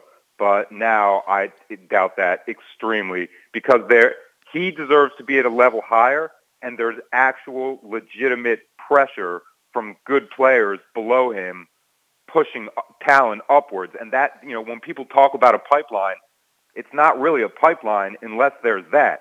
Mm-hmm. So now there is. There's guys like Isaac De Leon and other uh, middle infielders that they need to get at bats. So having them at Delmarva and just sitting is not good for their development at 19 or 20. So if you look at all the factors, I think it's very reasonable to think that Coby goes to uh, starts at high A Aberdeen, and I would think he does very well there too. Yeah, and uh, Aberdeen's right down the street from where I live, so I think I'll have to catch a few games of Coby Mayo's. I'll, I'll catch a few games anyway, but if Coby Mayo is going to be there for sure. Now, uh, Heston Kjerstad's down there. Uh, so is Prieto, who was just signed uh, during the international signing period. Uh, Kjerstad first how does the swing look? Does he look like he's back to being that guy that was number two pick in the draft? You can only know so much from batting practice and from practice in general. But how's he looking to you down there? Well, I guess if I his swing really looks very majestic, even more so than the the videos that I saw when when he got drafted out of uh, Arkansas. So I am far away, but uh, the iPhone gets me very close, and then I can do it in uh, slow mo also. So I guess like the what we should think about his swing, and there's a lot of people that are like particularly crazy and specific about it on Twitter, which is really actually very funny. You know, it's it's the smooth, controlled violence that we're really, really looking for, and uh, a lot a lot more wrist action than I thought, but he he's a tall guy. So when he uses the wrist, sometimes he can use it to extend and get things that are far away from him mm-hmm. and drive them opposite or even pull side. So, you know, again, I, I'm going to come back to it. His swing looks very, very majestic. And uh, Prieto is kind of like a little bit different approach, but he gets to every. He's not. He's not big at all. In fact, he's kind of shorter than I, I, I thought, but he gets to everything. He makes contact, and uh, what's the phrase? Like he can handle everything that's in his kitchen and drive it where he wants to. So, two really distinctly different swings, but very, very, very positive. For you know, I, I don't think either of them are going to be in the Orioles' low minors for a very long time. Kjerstad's just too good. Eric, the Orioles made a comp for Prieto uh, of, of, Nick Madrigal, who's obviously one of the better contact hitters across the league. He barely strikes out at all. He always makes contact when he swings. That comp really, though, doesn't seem too accurate to me. I look at Prieto as a guy who probably his his ceiling is a is an average starter at the major league level. Who would you put a comp on for Prieto? Is there any guy that you specifically know of, maybe that's that you've seen in the minors or you've seen in the majors that you could you could say looks a lot like Prieto? Hmm. I don't watch that much Major League Baseball. I'm Fair an enough, Orioles yeah, yeah. fan, so so there's a couple uh, minor league guys that I would say would, but I also don't think like the average fan is going to even know Fair enough, like yeah. someone on single A in the Pirates is. But Sure. Uh, I, I, I, I, without like getting it to a specific player, I think that skill set is is you know your expectations are really very uh, rational and very reasonable. I don't think this is a guy that's going to hit uh, 330 if you give him uh, 500 at bats, but I think he's going to be able to control control the strike zone enough to the point where his good at bats outweigh his bad ones. Mm-hmm. And you know, is he going to bat second every day? Hmm, Probably not, but he's, he's not going to be a bad at bat. And you know, that's just looking at his extremely early BPs. Let's see him get off to a good start in the minors, and maybe he can like change his profile a little bit. That that um that fast start that we're hoping to see in the minor leagues. You said you don't expect him to be in the low levels of the minors for very long. Does that mean that you expect them to kind of get their feet wet at Delmarva and move up quickly, or are we talking Aberdeen here? Ooh, I, you know, I think Paul. I think it's like the same thing uh, for for Prieto specifically. You know, he's played pro, and he got you know he didn't get seven figures for his bonus, but he might have with a little bit different circumstances. So he's kind of like, despite his his his age, his experience is kind of, you know, he he's already above. I, I, I would think Prieto, if you're if he's going to get his feet wet, is going to be at Aberdeen for a little bit and Bowie quickly. Yeah, That would not that would not surprise me at all. Well, yeah, and he was supposed to get over two million from the Astros, but then um, the whole issue with getting with defecting from Cuba came into account, and that's why he ended up taking the 750, uh, 750,000 from the Orioles. So Yeah, I'll take I- that. Good value. Yeah, yeah, oh, great value. I, I do anticipate him spending the majority of his year uh, at Bowie before uh, maybe even advancing as far as AAA. I think he's an. I, I do think that he's an advanced hitter as far as contact. I don't know how much power or gap to gap power he possesses, but I think he's a guy that help that gets on base and that helps a ball club uh, for sure. I'll tell you a, a way that just just to, to follow up for what you said. You're right, and a, a- a way that the Orioles evaluate guys like that, we kind of don't. That they put a, big emphasis on that kind of matters a little less to us is exit velocities.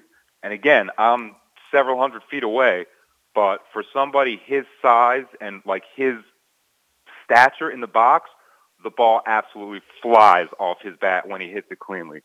So, you know, that's one of the reasons why I'm trying to provide video so people, you know, they don't have to listen to me. They can listen to and watch watch his bat. So that might be another reason why why he can rise a little quicker. Yeah, I would at 22 years old, I would imagine that he would rise quicker than some of the some of the other international signings. Uh, that's for sure. Now, uh, Patrick Dorrian, you've uh, been watching him pretty closely down there. He uh, he plays third base, put up solid uh, power numbers last year. He had a 247, uh, I'm sorry, 242, uh, 354, 461 slash line. That's an 815 OPS, 22 homers. Defense left a little bit to be desired. He had a 939 fielding percentage at third base last year. The Orioles, right now, they have Kelvin Gutierrez for third base. Dorrian's in the upper levels of the minor leagues. Do you anticipate him being a factor on the big league roster at some point this year? That that is a uh, a tough question, and I would think, like based on his developmental resume and his age, the time should pro and and how he was acquired. The time should probably be, if not now, very soon. Right. Um, if I had to say yes or no, could he help? Man, I'm very. I guess I would say yes because he's another body and he's been in the Orioles system and he's been coached and trained by their instructors. So I think his readiness level is as close to its its peak as it's going to be. Interestingly enough, he, Adam Hall, and uh, infielder, outfielder Adam Hall, and outfielder uh, Robert Neustrom were at the first camp I saw a couple weeks ago, and I did notice that a major decision maker was right behind the cage for a lot of their drills, and that was Mike Elias. Oh wow! So maybe it's time for some of these non-Rule Five uh, protected players to get that upper level evaluation uh, that they've probably been waiting for for two or three seasons, like in person. So you're thinking about it, but the Orioles are kind of like acting on it. Yeah, no, we're definitely thinking about it. You mentioned the Rule Five, Robert Neustrom. Uh, the, he wasn't added to the 40-man roster. A lot, of, a lot of us thought that he might have been because he put up big power numbers last year. Uh, Yeah, I was surprised. He he looked like he could be on the cusp of making his major league debut. Um, this is a guy who, I mean, people talk about Kyle Stowers and they talk about Colton Cowser. Nobody's talking about Robert Neustrom, and they probably should be. Uh, What do you think the level of concern should be that he's taken in the Rule 5 draft when and if this thing gets back up and running? Oh, oh, that is a very good question. Uh, my level of concern for that is relatively high. I think that uh, his best baseball is right in front of him right now, and uh, other organizations definitely know who he is, and they definitely know his metrics, and they definitely saw his 476 foot home run in Hartford. You know, it was on Sports Center, so you know, everything I said, I guess, about Dorrian, I, think I would say it to a little bit higher level. Neustrom really is a very impressive player. I've been watching, uh, going to camps for, for years. I remember when he was drafted, and uh, I was at a camp in 2019, and the whole outfield group was doing uh, throwing drills. And the only ball that like went in front of my face from the outfield that really had some steam and sizzle on it was Neustrom's, and he's gotten better at his defense since then you know, he's in great shape. Like I said, his his batted ball data is pretty strong. He's at that age, so my level of concern for him getting picked is, I guess I would put it on a high level, like up near Nick Vespi. I think both of those guys are are known by other organizations and could be winning pe- could actually be winning pieces. So it would upset me a great deal if neither of them are on the Orioles and they're both on other rosters. Yeah, I, I would be. I, I was. He was a guy I was the most surprised to not see added to the roster. Zach over here loves Robert Neustrom, and, and you you can't find. I mean, that power is absolutely absurd. I, I, I was anticipating maybe even seeing a cup of coffee from him in this past September, and now he might not even be with the with the, the franchise moving forward. I certainly hope that he is. Now, you mentioned there's a a nice little corner uh, battle going going on down there between two undrafted free agents in Mundy and Bowens between uh, with um them challenging Andrew Daschbach. Mundy, uh, to me, he was one of the Orioles' top minor league bats before his injury. Daschbach's glove has been much better than than it was since college, and he's got some pop in his bat too. Um, where do you put them in this battle? Uh, do you see them being continuing their quick rise through this system? I'm going to say that out of those three, plus the uh, the uh, the corner, the lefty first baseman Jacob Teter, that was the group that I saw working uh, at camps. I'm going to say that Bowens comes out on top, but it's it's a really neat and kind of even competition that I, I don't know, maybe even like informed Orioles fans might not think of. Uh, so it's a, a, a more talented group, but I, I really think the more that I watch Bowens, the more that I'm like, how how did this guy not get get drafted? I mean, I know the draft was abbreviated, but his his foundation for power is kind of like Kobe-ish. I mean, he he makes great adjustments and just drives the ball so hard and so far away from him.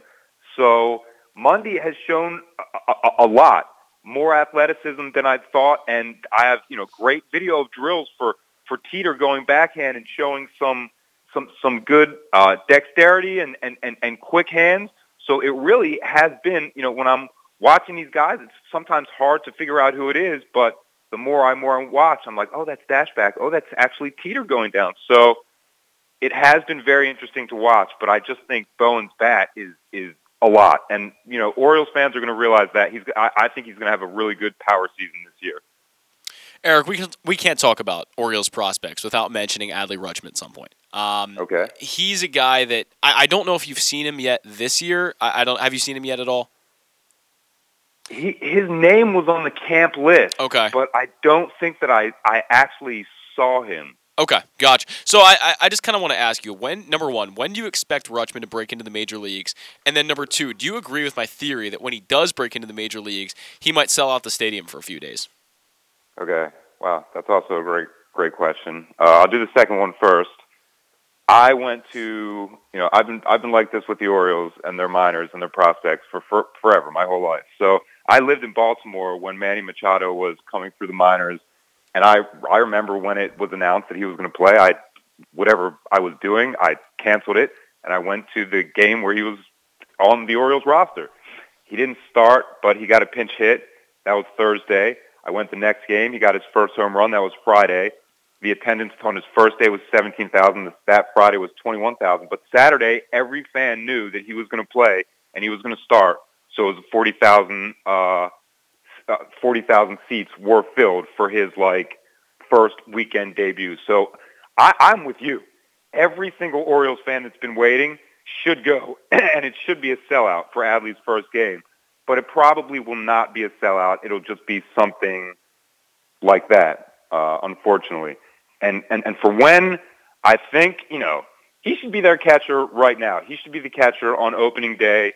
The rules and the way that baseball's written and governed and the way the guys get paid doesn't really allow for that to happen. But, you know, whatever depth chart they put together, he's on top of it. So I'm, I'm, I'm not for those service time specifics. He's the, probably the best offensive catcher we have, probably the best defensive catcher they have. So it's really not that much of a, of a question for me. Hey, I got a little bit of a trivia question for you, Eric, since you brought up that you went to Manny Machado's first game. Um, what do he and Matt Wieters have in common?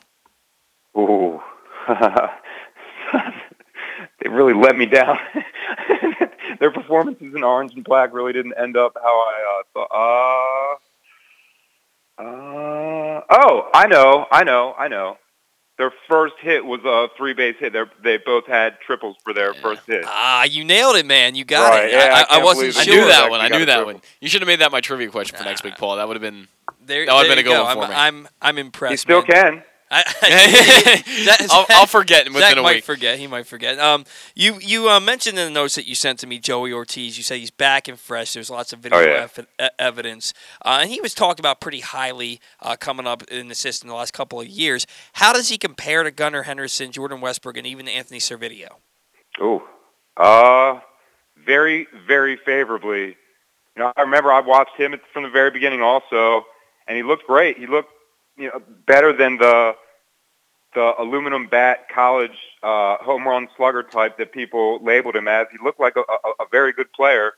Uh, he was on a good good track, and he got hurt. And now that I've seen him doing like his post rehab, like ramp up the intensity work with instructors and one-on-one defensive stuff. I mean, he he he looks much better than he did before. And uh, when you're saying like, compa- how does he compare with some of the bigger names? You know, it's, Joe, Joey's got a job. You know, Joey wants to reach the bigs too, and there's a lot of names ahead of him. It's his priority to put real pressure on those names, and that will happen this season. He is not a solid player. He's a level above that. He's a very good player that the organization is taking his development very, very, very seriously. Again, I have lots of video to, to, to, to that effect to illustrate it, so you don't have to believe me. You can just watch it happen. It really, it really is awesome because from everything I've heard, he's a very, very, very nice guy and an outstanding teammate. Eric, I know from our discussions and from what you've posted on Twitter in the past that you were a big fan, and I hope his, I say his name correctly. I don't want to butcher it here, but Michael Deson, I believe I said that right. Uh, he's a guy that I know you're a huge fan of. So just kind of explain to everyone why you're such a big fan of this guy and why you think he's going to be such a big deal for the Orioles. Uh, I'm going to say five-tool outfielder. Little speed, you know, maybe more than a little speed, more than a little power, great outfield anticipation, a, a very, very good first step on fly balls. I've seen him make, I, I've seen him make plays on the center field wall, and I've seen him hit home runs over that same center field wall that actually hit my bicycle. But he's he, he's really very. I guess the thing that's most exciting about him is he's doing all this in a frame, a physical frame that is not even close to filled out. Mm. So Okay. his lifting, his exercising, his core stuff, his stability is helping his body, but it's really helping a game that's already very, very good. I, I will look back at that trade and, and him specifically, and you did say his name right, him specifically as that like extra lottery ticket as just one of the, the smartest trades of the early El- Elias administration. Uh, just a couple more questions here for you today, Eric. Uh, Creed Willems, you said you've been seeing him move and swing down there. He was the only high school bat taken by the Orioles in the 2021 draft. Now, we know that there's a catcher in this organization that's probably going to be here for quite a while. Does he stick a catcher in the minor leagues, or does he move to a different position? How, just how good is that bat, considering that the Orioles gave him a million bucks? Okay, bat looks really good. Contact looks good, but when he makes that clean contact, it just goes so much farther and so much louder and longer than than it looks like it should. So I can certainly understand a scout seeing that and being stimulated enough to to get a seven-figure amount out. I I, I saw him catch and I saw him throw out a fast runner, and I did not realize who it was catching. I found out at the end of that inning oh my gosh, this that was Creed, and that was I think his his second day pro. Other than that, I really have not seen that much action behind the plate. He looks like more of a corner or a DH type, but again, my brain is always going to go back to, hey, you saw him throw somebody out. You were surprised at how well he did it. So there is some catching there. I guess to, to really give you a, a complete answer, that on that it would be incomplete. We'll, ha- we'll have to see it together. But you know, if if if fans stood outside the cage when he was doing BP, they would understand in a few swings, like, oh, that's that's why he got so much money. I know you've said before that, that Willems has surprising pop times. Uh, does the pop time, I believe they're right around two, which is you know pretty solid for a guy, especially his size. Does it kind of surprise you how quickly he can get up and throw it down a second? Absolutely, uh, but you know that's that's what an athlete does. They they do things that it looks like they shouldn't be able to do. I also know a lot of the people in the training staff and a lot of the exercises that are going to try to e- improve that. And I would expect uh, a dynamic set of changes to influence that and maybe even improve it. So if he has the chance to stick a catcher, he's in one of the, the better organizations to, to, to find that out and to get that answer sooner than later. It, it, wouldn't, it, it, it would not surprise me. It's just when I'm watching someone in the cage, I'm like, man, that dude looks like Matt Stairs. And when I think about Matt Stairs, he's just not a guy, an athlete that's going to squat all game long. Yeah, no, that's true. That's true. Matt, Matt, and Matt Stairs had a really long career. Matt Stairs kind of just one of those guys who was a power hitter, but that was ba- that was basically it. And I, I, kind of, I definitely see the comparison now that you mentioned it because I kind of th- had a similar vibe. Just Matt Stairs didn't come to mind when I first saw Creed Willems. Uh, That's fi- what I'm here for. final, uh, final question that we have here for you: of all the 2021 draftees that you've seen down there, a name that you haven't mentioned yet that has really stood out to you. Okay, happy to do that. That's Donta' Williams. Everything he does is influenced by a great like athletic foundation. Uh, he has a kind of like a big beginning to his swing and like a like an even bigger opening. Like if you think about like the, the, the Ken Griffey like logo for Nike, it kind of looks a little bit like that when he opens up afterwards. But uh, again, a, a guy who does the right thing when the when the fly ball is in the air, he gets to its landing path really well and had a, a, a very good, I'd say, even above average uh, arm and defensive skills. Can get to the wall, can throw far from the warning track. So uh, I, I saw a little bit of him at the FCL and was very, very, very impressed. And when he came back, he just looks like he has not missed uh, a beat at all. So, you know, there's a lot of names in that in that talented outfield depth chart at all levels of the minors. So, you know, like good, good, real good outfield skills uh, from from athleticism fueling the rebuild. Donta' Williams is, is, is another example. Yeah, another exciting bat taken by the Orioles there uh, in the draft, something that we're really looking forward to. Eric, you might not be suffering as much as we are up here in Baltimore, A, because of all that beautiful weather down in Florida, but B, because your season isn't possibly going to be delayed. There's going to be minor league baseball this year, so you're going to be in hog heaven down there. We always right. love having you on the program, man. Thanks so much for taking some time for us today. Happy to do it. And uh, for fans, just follow the videos, too. There will be a lot of palm tree baseball type stuff. Awesome, man. We're looking forward to it. We'll talk to you again soon, all right? Thanks for having me, guys. Later. All right, see you. That was Eric Garfield joining us on the Bat Around today. His appearance on the Bat Around today is brought to you by Toyota. Whether your focus is luxury and comfort, convenience and technologically advanced connectivity, or sporty performance and aggressive styling, we've got the perfect Highlander for you. Check out buyatoyota.com on new Highlanders from your local Toyota dealer today. When we come back in, we are going to get a sounding off segment from Zach Goodman, and then we're going to get into some Orioles banter, but it's more just baseball banter, talking about where the remaining top free agents may sign when things get figured out. All that and more on the Bat Around.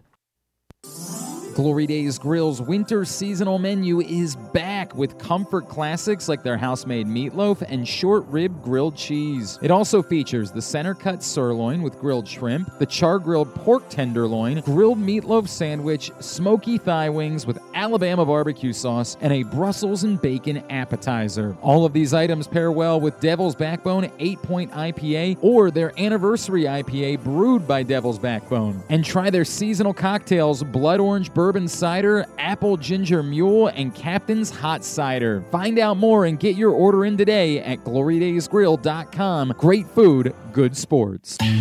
That first sip. That first bite. Mmm. Start your day off right with a delicious breakfast at Royal Farms. Choose from a fantastic selection of fresh Royal Farms breakfast sandwiches and top it off with a rich hot cup of the freshest coffee in the world. At Royal Farms, breakfast is available day and night. It's the freshest breakfast in the world. Real fresh, real fast. Royal Farms. After being virtual in 2021, the CIAA men's and women's basketball tournament is headed to Charm City this February 22nd through 26th. The CIAA is an event that has become a celebration of family, culture, and accomplishments that uplift and strengthen the African American community. See the excitement in person as some of the best college basketball in the country comes to Baltimore's Royal Farms Arena with the CIAA Men's and Women's Conference Tournament. Get your tickets now at CIAA CIAAtournament.org. That's CIAAtournament.org.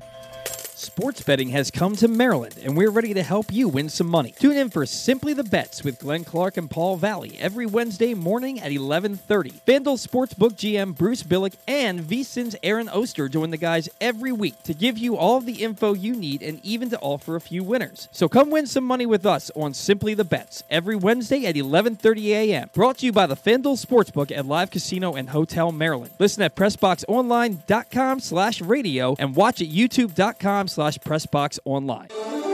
The latest issue of Press Box is available now, and it's our very special annual Best of issue. On the cover, we celebrate Justin Tucker as our Mo Gaba Sports Person of the Year, honoring his historic on field achievements, but also the unprecedented relationship he shared with Baltimore. Inside, we recognize the top people, performances, and moments of 2021, including Cedric Mullins' incredible season and the dominance of local Paralympic athletes. Press Box is available for free at over 500 area locations, including including 60 Royal Farm stores. And you can always find the entire edition, as well as the best daily coverage of the Orioles, Ravens, and Terps at PressBoxOnline.com.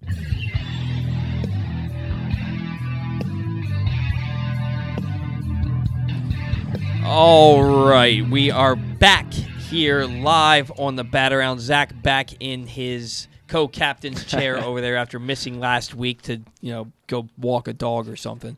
Um, Not quite.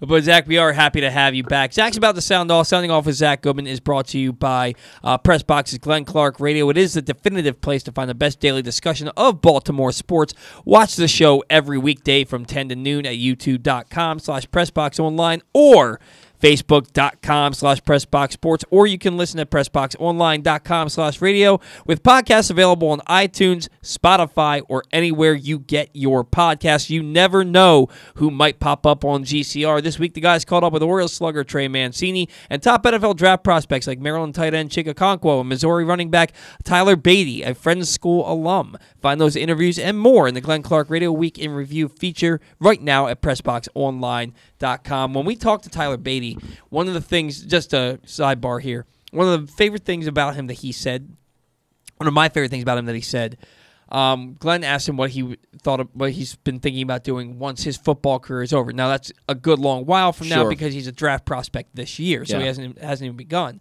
And he said he wants to be a firefighter. Uh, and Glenn was like, "I didn't see that coming. Where did that come from?" And he said that he, it was something that he always loved growing up, but even more than that, he's always played football and he's always been in that team environment. And through all the bad times in his life, the down times in his life, that team environment always Yeah. brought him back. Yeah. And he said that that's the type of environment that you get being a firefighter. And that's why, why he wants to be a firefighter when he's done playing football, whenever that may be. Hopefully it's 10, 15 years from now. But I just thought that was a cool response from him. Definitely. I actually saw, I believe, the tweet about that that you put out um, for, from Glenn Clark Radio. So that's pretty interesting. That's really interesting. I like that. All right, Zach. Go ahead and sound off here. Yeah, so uh, kind of an interesting one this week. There's not a lot to talk about with baseball right now, of course. I mean, I could sound off on Rob Manfred, all of that. But look, right now, we don't have a lot going on. So this one's kind of an interesting one. Uh, ESPN put out their top 100 players of all time uh, on February 3rd. So this is a relatively recent list. Um, and they had some really interesting. I guess placement of, of some of the players. So I want to start off kind of at the top uh, with maybe the one that I think is the most ridiculous one. They have Bryce Harper at number 94. Bryce Harper. And he's over so he's over a couple guys that are, you know, from 95 to 100 that I think is a little bit ridiculous. One of them is Duke Snider. And I just can't be convinced right now that Duke Snider, who is at number 95 on their list, is a worse baseball player at this point in Bryce Harper's career. He has almost, I mean, the, the war is not even crazy. Eh, eh, There is a crazy difference, if I can pronounce that correctly. Um, there's like a 30 war difference in between Bryce Harper and Duke Snider right now. They're just not even really close. You I- mean at, at this point in their careers? at this point in his career, right. So they're saying Bryce Harper is already the 94th greatest baseball player of all time. Can't see that one. Don't get it. Uh, we move down the list a little bit. Nolan Ryan, who I think is, again, I said this at the beginning of the show, and that's why Paul and I were talking about this, that Nolan Ryan, in my opinion, is the second best pitcher in all of baseball, uh, and, of all time. And I think that you can make an argument that he's top 10, top 5, whatever you want to make the argument for. But Nolan Ryan is one of the greatest pitchers in the history of baseball, no matter how you stack it up. And they come in at number 42 for Nolan Ryan. And I just think that's far, far too low. I think he should be easily top 20 on this list. I can't see how Nolan Ryan is so low. Uh, you look at Derek Jeter coming in at number 28. I think that one's What? so much of a stretch. What? An unbelievable stretch. That's what I'm saying. This, this list is Playing wild. in New York Yeah. does more for your career than actually playing baseball. He, he's above George Brett, Tony Gwynn. I mean, there's countless names here that, I mean, just blow Derek Jeter out of the water, look, look, frankly. Derek Jeter is a. If he plays anywhere else, he's still a Hall of Fame player. Mm-hmm. But I will, I will scream till I'm hoarse in the throat from a mountaintop that Derek Jeter anywhere else is Paul Molitor. yeah. He's Paul Molitor. He is a very good player, a very good hitter, not a ton of power, and he's just outside of New York. If he played in Kansas City, he's like a fan favorite and he's a Hall of Fame player, but you don't talk about him. Nobody talks about Paul Molitor. No. Nobody talks No. about it. Nobody would be talking about Derek Jeter if he didn't play for the Yankees. But because he played for the Yankees, they put him in in montages with Yeah, Lou that- Gehrig and Ted Williams and Babe Ruth. Get the f out of here. There are some massive, massively confusing placement on this list. And obviously, it's, it's all subjective, and people are entitled to their own opinion. I just think it's a bit odd. There's some other placements that I thought were kind of weird. Mike Trout comes in at number 15 on the greatest baseball players of all time. And I think Mike Trout's going to go down as a first ballot Hall of Famer, um, and he may end up we may be saying it in 10 years that Mike Trout was the greatest baseball player of all time. There's a good chance that that happens. But right now, this will be his, I believe, his 10th year in the league because I I believe he debuted, I, I think he debuted in 2011 and then had his rookie year in 2012. So this will be really, I guess, his 10th year in Major League Baseball coming up. And I just don't see how someone who, again, is only in their low 30s and hasn't finished his career can already be called better than so many of the guys on this list. There's just so many guys that I would put above Mike Trout for right now. And in 10 years, Mike Trout may be top two, top three of all time. But right now, 15 seems a little bit high to me. I just don't see putting Mike Trout that high at this point. Um, some other ones, and I, I could go through this list for, for hours here because there's so many that I disagree with and would move. But looking at the top 10 a little bit, uh, Babe Ruth is number one. And I would argue that a little bit because Babe Ruth, we, and we talked about this at the beginning of the show, that Babe Ruth is not. He's, he wasn't facing the same competition that he would have now. And baseball's changed so much in, in 100 years. And there's so many things that are different from when Babe Ruth debuted uh, in the early 1910s. But to me, Are that's there any fine. Negro League players on this list? Yes, actually. Is Josh Gibson? on Josh the list? Gibson is on the list, and I don't know where he was. He was pretty high up. Let me find him real quick. Satchel Paige, number forty-one. Uh, so that's a good one right there. It's so funny because when I was talking with Zach when he when he was talking about Nolan Ryan, I Mm-hmm. said Satchel Paige was a better pitcher than Nolan Ryan, and he's ranked one spot ahead. One of him. spot ahead of him, yeah. Uh, Josh Gibson, number thirty-five. Okay. So yeah, he is on there. Uh, but then you get uh, a guy like Pete Rose coming in at 34. Personally, I'd place him much higher than that. All-time hits leader, great player. Anyway, there's a lot of questionable stuff on this list. But anyway, Babe Ruth number one. I would put Willie Mays number one, hands down. Ba- uh, Barry Bonds doesn't come in until number eight, which I think is far too low for Barry Bonds. He's an easy top three player of all time. Um, eh, Lou Gehrig, I think, is a little high at number six. Can't really see that one. I can't really see You're that off one. base on that one, You, man. you think Lou Gehrig is, is worth number six? Lou Gehrig, Top fifteen for sure. Number six. Lou- you But you that- would put that- Lou that Gehrig over bat- Barry Bonds?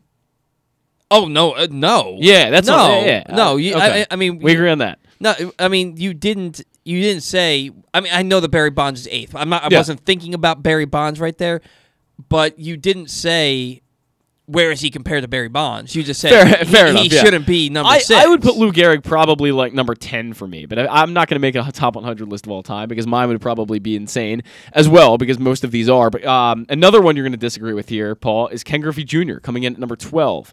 Um, Who's ahead of him?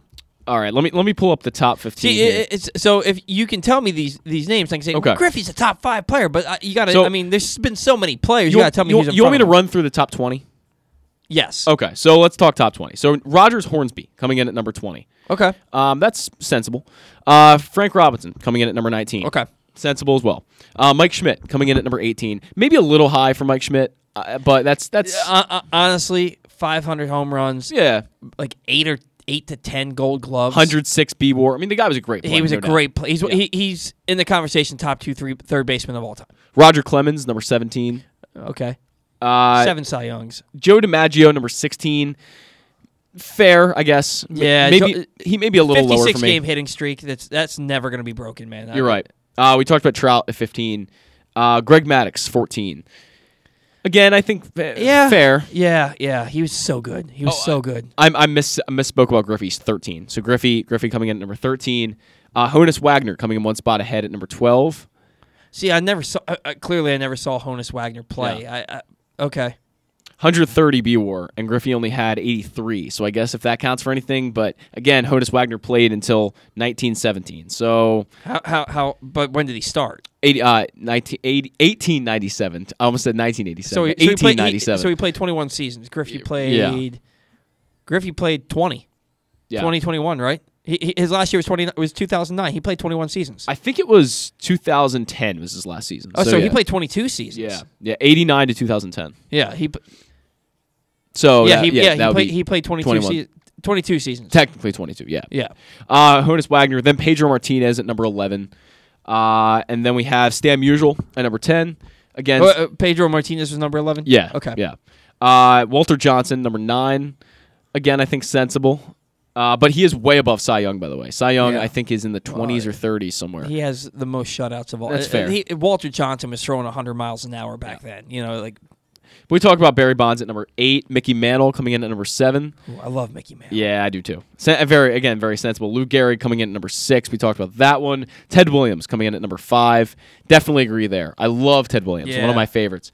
Uh, Ty Cobb coming in at number four, which is interesting again because he played till 1928. So there's conversation to be had there, and he's a guy that is Who's not very well liked. Ty Cobb. Ty Cobb. Okay. Not very well liked.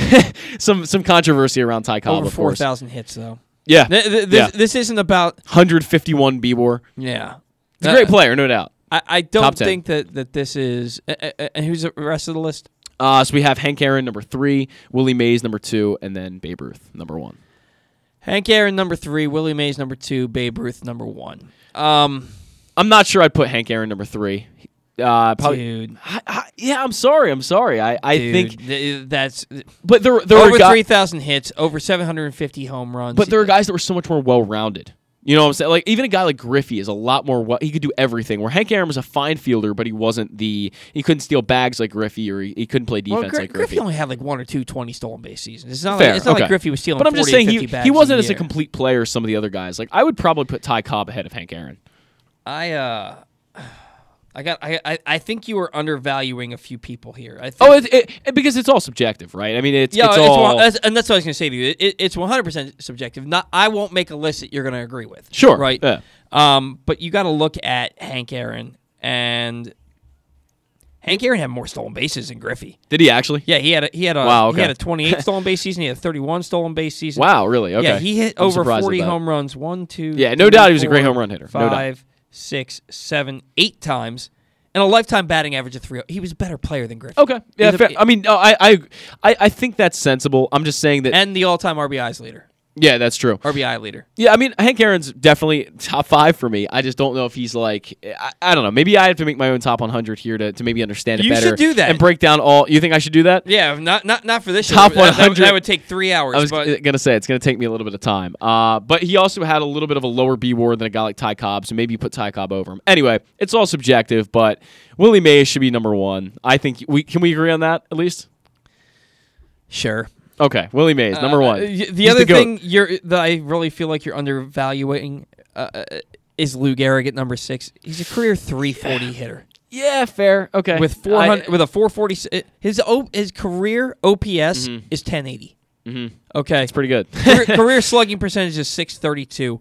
He had 493 home runs, 534 doubles, Mm-hmm. 27 hits, 2700 hits in 17 seasons. 17 seasons. That's and- impressive. And, his career was cut short. I mean, his his his final full season before he got diagnosed with ALS. Mm-hmm.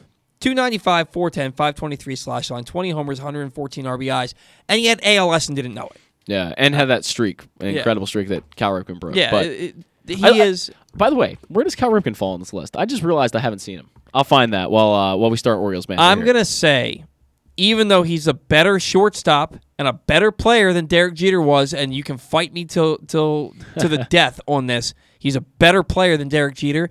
I bet they have him somewhere in the 40s or 50s. probably. I'm looking for it though. No, We- you know, what? I'm gonna say he's like 37. Okay, he's not 37. Um, but I'm gonna I'm gonna find this here in a second. If he's not on the top 100, the list gets burned.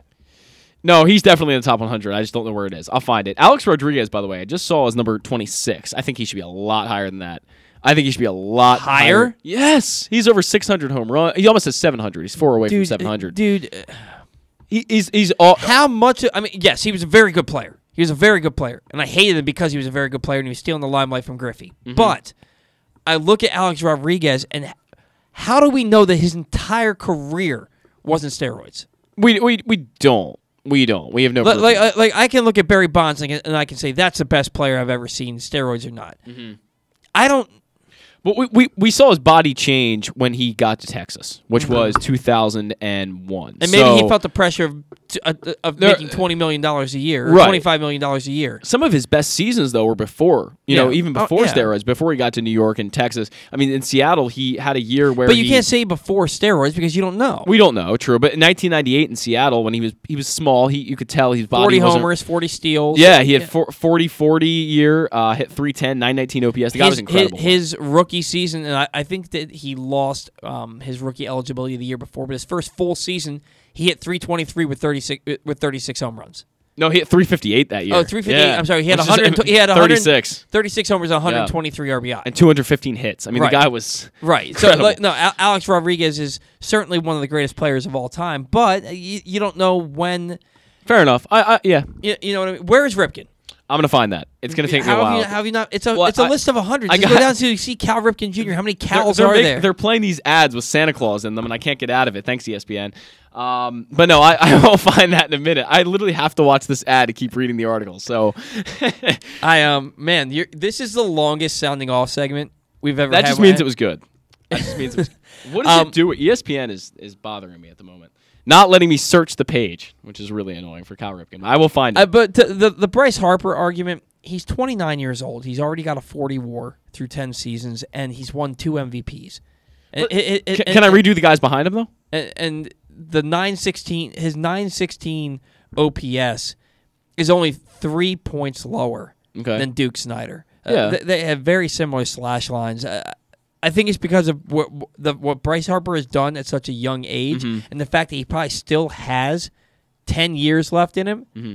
Bryce Harper is I, I think 94 might even be selling him a little short. Yeah, there were there were a few other current players that made this list. I think um, Scherzer was one of them. Uh, Clayton Ker- Scherzer, Scherzer and Kershaw have to. Clayton Kershaw is the other one. Yeah, so I Their first ballot Hall of yeah, and, and Pujols, if you count him, is still playing the game. Um, yeah, no, he I- said I he said he, he wants to come back. I- he was he was number thirty, I believe, on the list. Yeah, he's if Pujols had matched what in Anaheim what he did in St. Louis, he'd be top five all time. He'd be Mm-hmm. Yeah, he, he- yeah, you'd be, definitely. We'd be having an argument should he be number one. But so we have back to back Orioles in the '60s. Cal and Brady. Brooks. Close.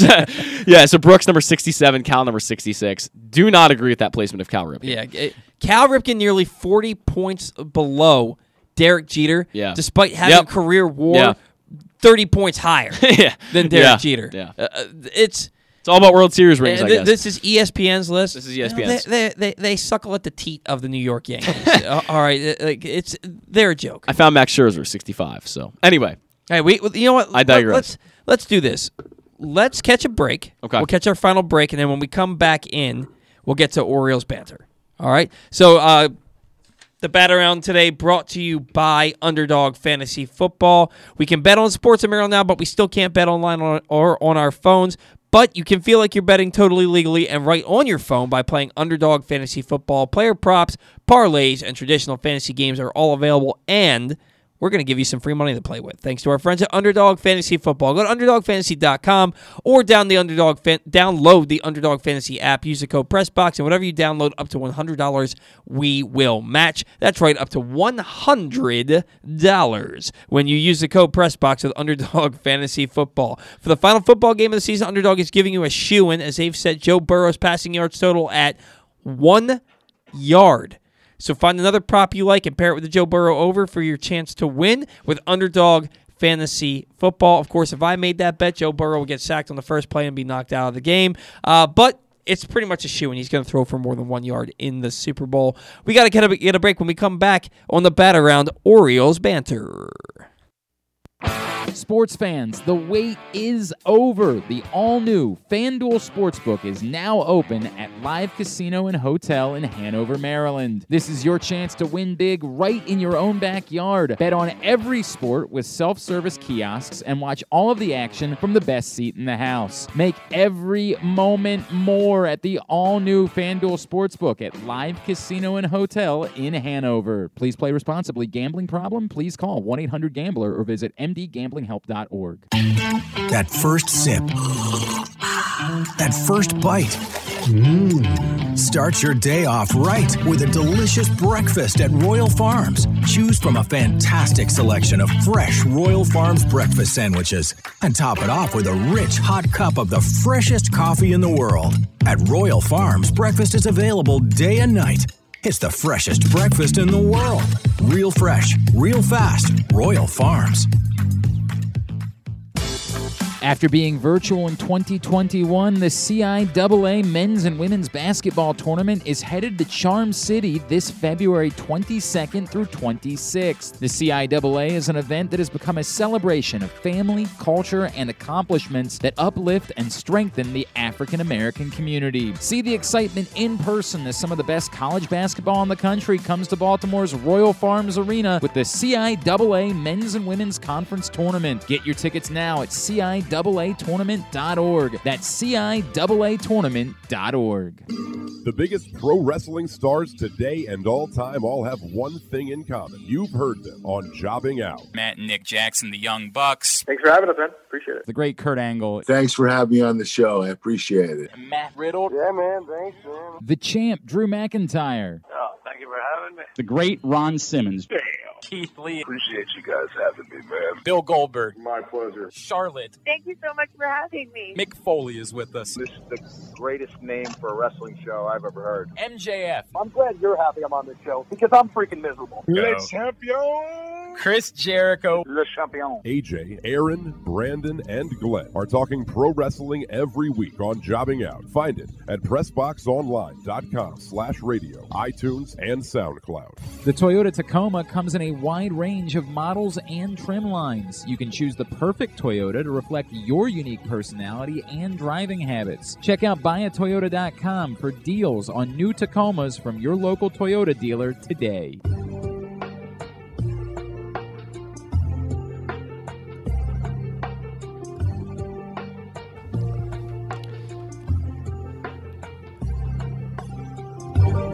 Let me get that turned up a little bit. Hopefully, it's not blasting in everyone's ears One, right now. me but- joining GCR, one of the things I was most excited about was getting to play this music. Oh, every I day. know. But this is just I, I love. I, I gotta add this to my playlist. we got to get uh, Paul McCartney in here to write some lyrics to it. I wa- yeah, t- t- turn it up a little bit. I Oh, wanna, I wanna know if this is like a real song that I can find somewhere. You're gonna Shazam it? I'm gonna Shazam it. Okay. I feel like it's not. I'm just gonna make that talking. assumption. Maybe maybe maybe we can talk so we don't have dead air. Yeah, it's probably a generic thing. Yeah, no. You- it's uh Glenn might know. It's it's super cool. I I we, we say it every show how much It, it really is great. It really is great. So anyway, we're gonna get into Orioles banter here, which is kind of what our last segment was about. But it was uh, Orioles banter today.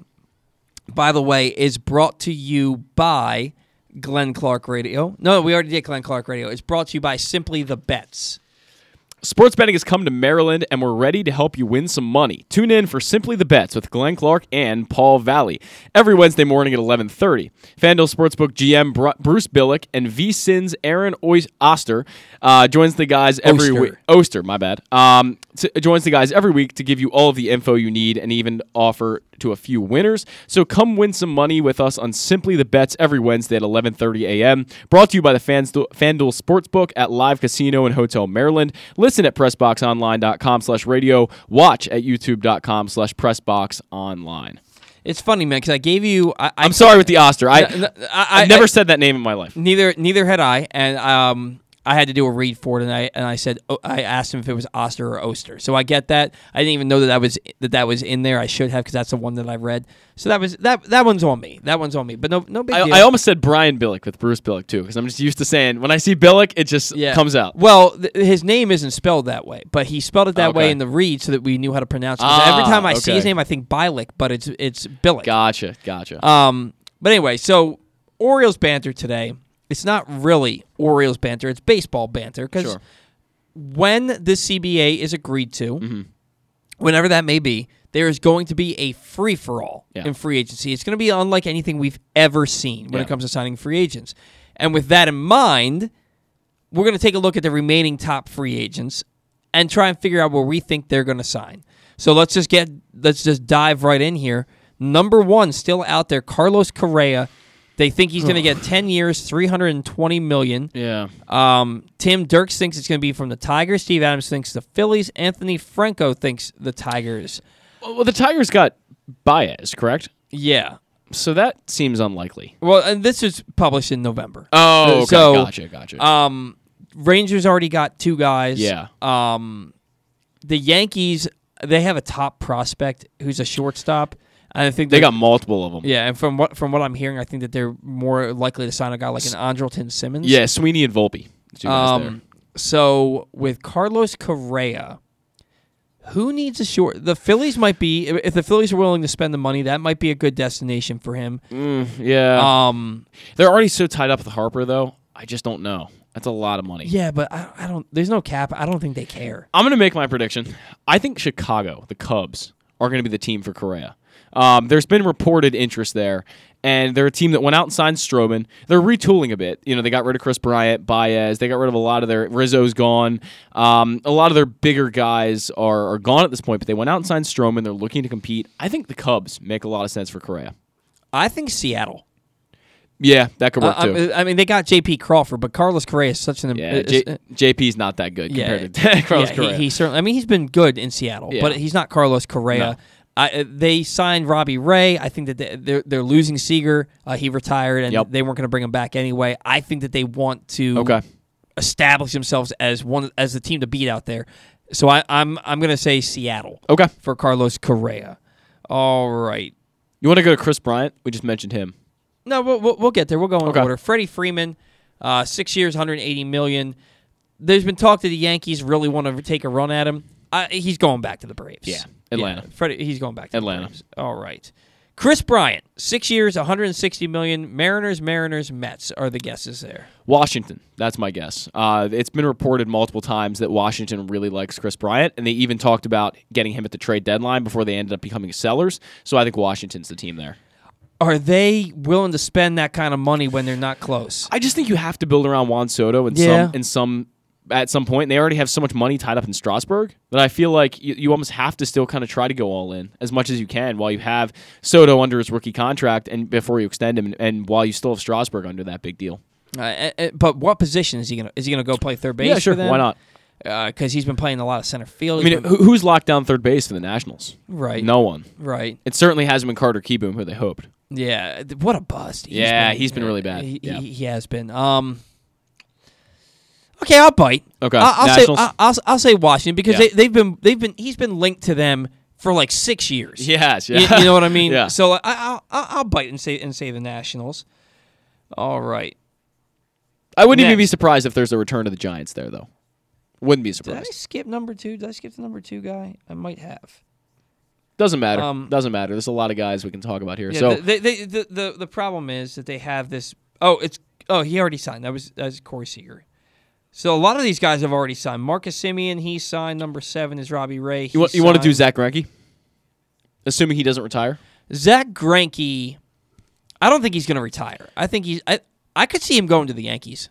Yeah, that's a, that's makes sense. I, I kind of see him returning to Houston though. It feels like he's just been a staple there for the past few years. I think he wants to go someplace where he can start. And I Maybe. don't think. I don't, Yeah. and I don't think they plan on using him as a starter. Yeah. I, I could see him into the Yankees. I could see him. I think the honestly the Red Sox is probably my. Oh, I pick. was about to say Tampa Bay. Tampa Bay loves those kind of. I mean, they just had Rich Hill, and they they like they don't. those they aging. don't sign. He's going to get more than Rich Hill would ever get, though. That- oh, that's very true. He's So- gonna get a lot so of they- money, they're but he not- is they- 38. Yeah, I, am to Yeah. say I'm going to say the Red Sox. I think the Red Sox need starting pitching, Fair enough. and I think that Zack Greinke. I can already see his uniform. You know what I mean? It I- makes sense. I'm I to mean- I'm going to say the Red Sox. Okay. And who are you saying? I'm gonna go Houston. I really think he returns. Yeah, I just I, I Something really- tells me that. I really feel like they like they won't start him, and he wants to start. Fair enough. Nick Castellanos, did he sign? He did not sign. No, I don't believe he did. That's a tough one. There's so many teams that could use a guy like him. Just a, a straight, especially with the National League DH going into effect. Yeah. he's a guy who can be used anywhere. I have very little clue about what's going to happen there. And it- it's he's gonna it would be with a contender. Sure. Mo- most of these guys are gonna sign with a contender. Yeah. So Castellanos kind of feels like a Yankee to me. there's not really. Yeah, he does. He, he does. He, he seems like a guy that would make a lot of sense in a Yankee uniform. But hmm. They, they they have him predicted to the Rangers or Padres. I was about to say San Diego. Actually, I was the Padres would be a good fit. Yeah, they would be, especially with you know with Hosmer kind of on the decline. They that that would make sense. Yeah, I, I'm gonna. I'm. Uh, what, who, what? Who are you saying? I'm gonna go Padres. Actually, I, I think that's a good spot. And, and what was the other team you said? Ah, the Yankees. Yeah. I don't know if Texas. I don't know if they're. They've already spent a lot of money. They spent like five hundred million dollars in Yeah, two days. I, I still think that they're all in. I'll say Texas. okay, I'll say Texas. I'm going Padres. All right. Stroman's already signed. Javy Baez is already signed. Clayton Kershaw.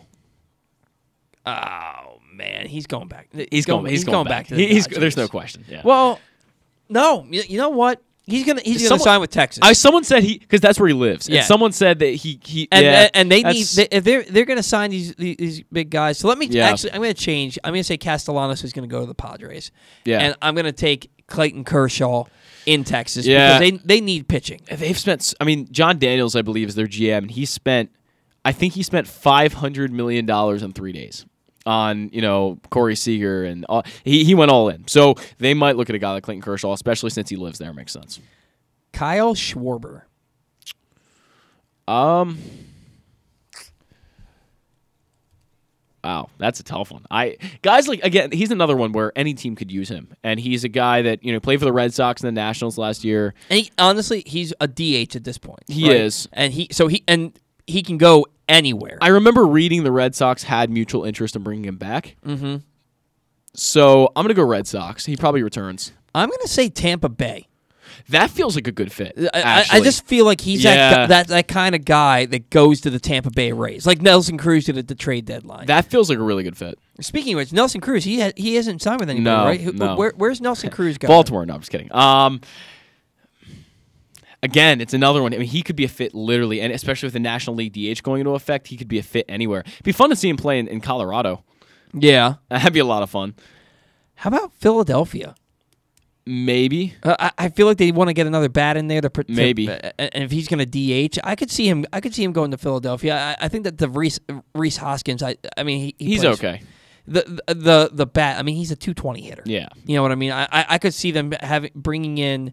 Uh, Nelson Cruz, making him their DH for a couple of years. Uh, honestly, he might be on a year-to-year basis at this point because he's forty, right? He might be on at a year-to-year basis. But um, so where where would you think exactly for Nelson Cruz? No idea, if I'm being honest. Um, he's he could literally go anywhere. I could see him even going to a team like Oakland. Um, just it seems like a, a fit there as well. I see him out west somewhere. I don't know why, but you know, maybe maybe Oakland, maybe Colorado would be a lot of fun. Um, Colorado is always the team that makes weird signings like that because they're not Yeah. looking to compete, but then they go out and sign a guy I- like Nelson I- Cruz. I don't think he'd sign with a team that's not going to get him a chance to win a championship. You're right. So I so I- Oakland may be the my pick. I'm gonna- O- Oakland's in a in a rebuild. They are. They, they gave away everybody. they always compete though. Yeah, but th- th- that was Bob Melvin's not there anymore. Yeah, There's you're right on that. Yeah, th- There's yeah. turmoil looking for a new stadium. There's a lot of stuff going around I- out there in Oakland. Both teams, honestly, I- football uh, team. who who was your pick for Nelson Cruz? The Phillies. I'll go with that then. I, I really don't know. That he's so tough because he's, you know, 42 years old at this point and we don't know what he is as a player anymore. So I, I Do you I- think the Yankees would bring him into DH? I don't feel like that's a, a signing they'd make. Um I don't know. With with having Joey Gallo already, who I believe is still under contract Oh, with yeah, them. yeah, he is. So and Rizzo is a free agent, I believe. We can talk about No, him. I think I think he's still under under contract too. Okay, we yeah, no, yeah. They, he's still there. He's he's got another year left. yeah, so I don't feel like with those guys being there that Nelson Cruz might be a good fit. Yeah, Especially they, Stanton they're there already as well. they're already a beer league softball team. right. um. So next, Carlos Rodon. Threw a no hitter this year. Um He was very. He was in the Cy Young running. He Yeah, was very good this year. I year. think he came in like, I, I think he was drafted in like the, uh, the first round of sixth overall or something a few years ago. He's a, a high profile guy. Um, Rodon. If there were no Trey Mancini story, I think he would have been comeback player of the year. Yeah, you're this probably right. year. I, I actually want to go Red Sox for Rodon. They seem to think he's only going to get one year. I saw somebody say Orioles one year, twenty million. No, no. There's no way they're No. doing that. By the way, my dad just said Cruz to the Brewers, and that actually makes a lot of sense. It does make a lot of sense. Yeah. That makes that makes a- too much sense for it to not one. happen. That's a good that, that makes a lot of. Your dad's a smart man. um, He is. I'm going to say Rodon to the Rangers. Okay. Uh, they he- did sign Jon Gray already, though, so maybe that's they're they're done with pitch. I don't know. That's that's another tough Jon one. Gray's nobody.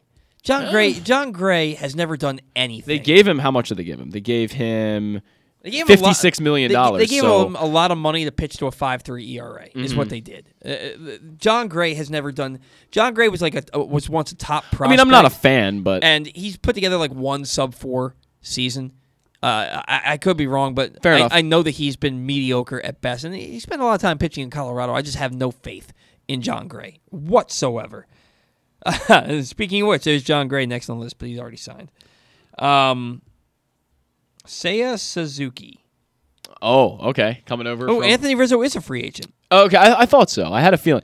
Um, Rizzo. We'll do we'll do Rizzo first. Um, Yankees. I mean, obviously, is it would be a good place to return to. Um, I remember reading something about him possibly having again interest in coming back to the the Cubs again as well. Uh, maybe he goes wherever Kris Bryant goes. I mean, that's a possibility too, since they're best friends. Um, if Bryant goes to the Nationals, Josh, Bell, Josh Josh, Bell Bell's already there. Yeah. Yeah. but there is a DH now, so maybe Rizzo goes in DHs for the Nationals. Yeah, but I, I, I, they're also talking about bringing back Ryan Zimmerman. that seems like a bad decision. Yeah. if, I, if I'm being honest. Yeah, and they don't. If you're bringing in Anthony Rizzo, A, he's a good first baseman. You're bringing him in to play first base. B, if you're going to DH him, he's going to DH every day. You're not going to have him in a platoon with Ryan Zimmerman. Plus, I, I I don't think that the Nationals are in a position. I think that they're like I said they're they, they're rebuilding. they aren't in position to go out and just keep signing these these these guys. I think Kris Bryant, and that's assuming Kris Bryant would even want to sign there, because again, th- these are guys who are getting further into, into their careers. They're not 26, you Right, know, they're right. 30, 31. They want to go play for a winner, you know. Um, Rizzo, I could see him wanting to, wanting to go play for Miami and wanted to stay close to home. I mean, went Okay. to home in Douglas High School. He's from Florida. I could see him wanting to do that. I don't think he goes back to the Cubs unless the Cubs show they're serious about winning. Um, yeah, I, I, I'm, I'm going to say the Marlins. I, I think the Marlins want to be Okay. better, and I think they're going to sign Anthony Rizzo. Or he goes back to the Yankees. You never know. I'll guess Nationals. I see him wanting to play with Kris Bryant again. They're such a they're such a thing together that I I feel like that could make sense. And with the D, the DH throws so many a hitch in really all of this. It throws so many changes around the league and, and what's going to happen in free agency post the lockout. Um, once we get there, so I don't know. All right. Jorge Soler, World Series MVP. Yeah, but he's not very good. He's got he hit 40 plus homers the other a, a couple Didn't he hit like 200 though this year? Yeah, but he was he was a star in the po- in the postseason. He was. I mean, he was great for the Braves, no doubt about that. Um, uh, I'm gonna guess the Marlins. That's one of the ones. That, that's one of the teams that they have Okay. listed here. Yeah. Um, I'm going to say he goes back to the Braves. I think he became a fan favorite down there, and I think that they're, uh, especially with there being a DH now. Yeah. I can see him going back to the Braves. I remember hearing that the Marlins were really interested in outfielders, so he's maybe an upgrade to what they have. So I'll go with the Marlins. All right. Hmm. I got some over here if you want me to bring one up. Yeah, go ahead. Uh, Michael Conforto. I think they really like their outfield in, in New York. He's and- not going and- back to New York, and- yeah. and, and, and he fell off. Teams looking for outfielders. I love Michael Conforto. Love him. if they're looking for outfielders, Marlins. Yeah, that would make sense. That would. I would also even throw in the Brewers as another one. I could see him being. He just feels like a Brewer to me. I don't know By why. By the way, Christian Yelich, man, is he done? I don't know if he's done, but he's never gonna be. Or he might never be what he is or what he was when. That's he, when he was- unbelievable. the, the the quick fall off. Yeah, he- fractured the kneecap and the quick fall off. he was so unbelievable a few years ago. Yeah, uh, it, he's just a hitter. He was unbelievable in the World Baseball Classic. Which, by the way, when the hell is that coming back? No idea, but I'm, I'm looking forward to that. I'm also going to throw in the D-backs for Conforto. Maybe That they they're another team that loves those left-handed outfielders like I Conforto. don't- I don't. I, I guess he doesn't really have a choice. He, he doesn't get because he's been so bad for the last couple the Mhm. last couple of seasons. But he was really good for a while. Okay. Yeah. Yeah, I can see. I can see It- the it's D-backs. this is all a crapshoot, honestly. I mean, Yeah. we, we don't We're know. Gonna be wrong. We're gonna be wrong. Ninety percent of them, on, maybe on more. every one of these. Let's just do. Let's do a couple more. Okay. Let's just do two more. Kenley Jansen. He's not very good anymore compared to what he used to be. Um, man, I mean, I don't really think the Dodgers want him back at this point. It seems like they've kind of soured on him. Didn't they? They move him out of the closer role eventually last season. He was closing in the playoffs. Was he? Okay. Boston. Really? Okay. I think they need they Boston or Philly. They need relief help. Philly definitely. I'll go with Philly. That's a great one because right, then, he- then I'll take Boston. they really need relief help in Philly. They've their their bullpen is always bad. They really need work there. So I'll, I'll go with Jansen and Philly. All right, and one more. Ugh.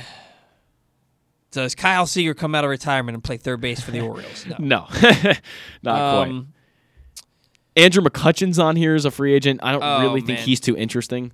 Um, based at this point in his career. You, you, do you have a better list than I do? Because my list has literally three paragraphs for every single player in the top. okay, 50. here's here's a relatively good one. Brad Hand, pretty valuable lefty reliever with the Mets last year. Hmm. Seattle. I was gonna say the Phillies again. Phillies are just seems like stay in the division.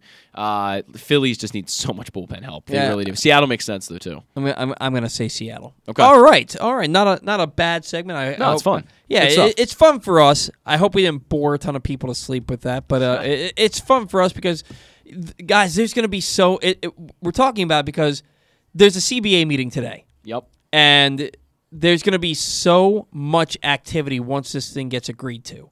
If it's agreed to today, this It free, better be. this free or this free agent frenzy is going to start this week. Yeah. Uh, it's not going to be agreed to No, today. I know, I, am I. I'm, I'll be keeping my eye on Twitter literally Yeah, all day. Me too. Um, but th- this is a thing that like we need to talk about because pe- people are going to be people want to know where they're going. Players want to know where they're playing, and if spring, it, it once this thing gets gets agreed to, spring training is going to start within the within a week. Correct, After yeah. that, you Yeah. got to know where you're going. You do. got to get ready for the season, especially when it's already on a delay. Oh my God, man! It's going to be unlike anything we've ever seen. I agree. I agree. You got one more bill to pay for us, right? I do. I do. And let me pull that out right now. These are the final days to pick up Pressbox's annual Best of Print issue. On the cover, we celebrate Justin Tucker as our Mo Gaba Sports Person of the Year, honoring his historic on field achievements, but also the unprecedented relationship he shared with Baltimore. Also inside, we recognize the top people, performances, and moments of 2021, including Cedric Mullins' incredible season. Pressbox is available for free at over 500 area locations, including 60 Royal Farm stores, and you can always find the entire edition as well as the best daily coverage of the Orioles, Ravens, and Terps at PressBoxOnline.com. Coming Wednesday, a new print edition of Pressbox celebrating the 20th anniversary of Maryland's basketball's run to the 2002 National Championship. I remember that. I remember I went to opening day mm-hmm. in 2002, and You were you were at Frostburg during this, right?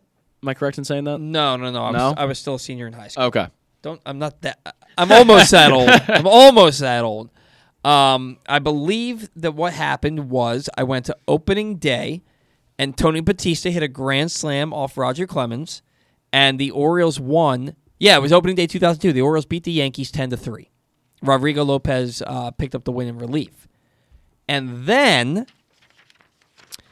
Mar- I came home and I watched Maryland win the national championship on TV. So it was. Uh, I remember that day very, very well. I still have my Maryland national championship hat. I have my Maryland national championship basketball Oh, nice. that I got for Christmas from Laura's grandmother.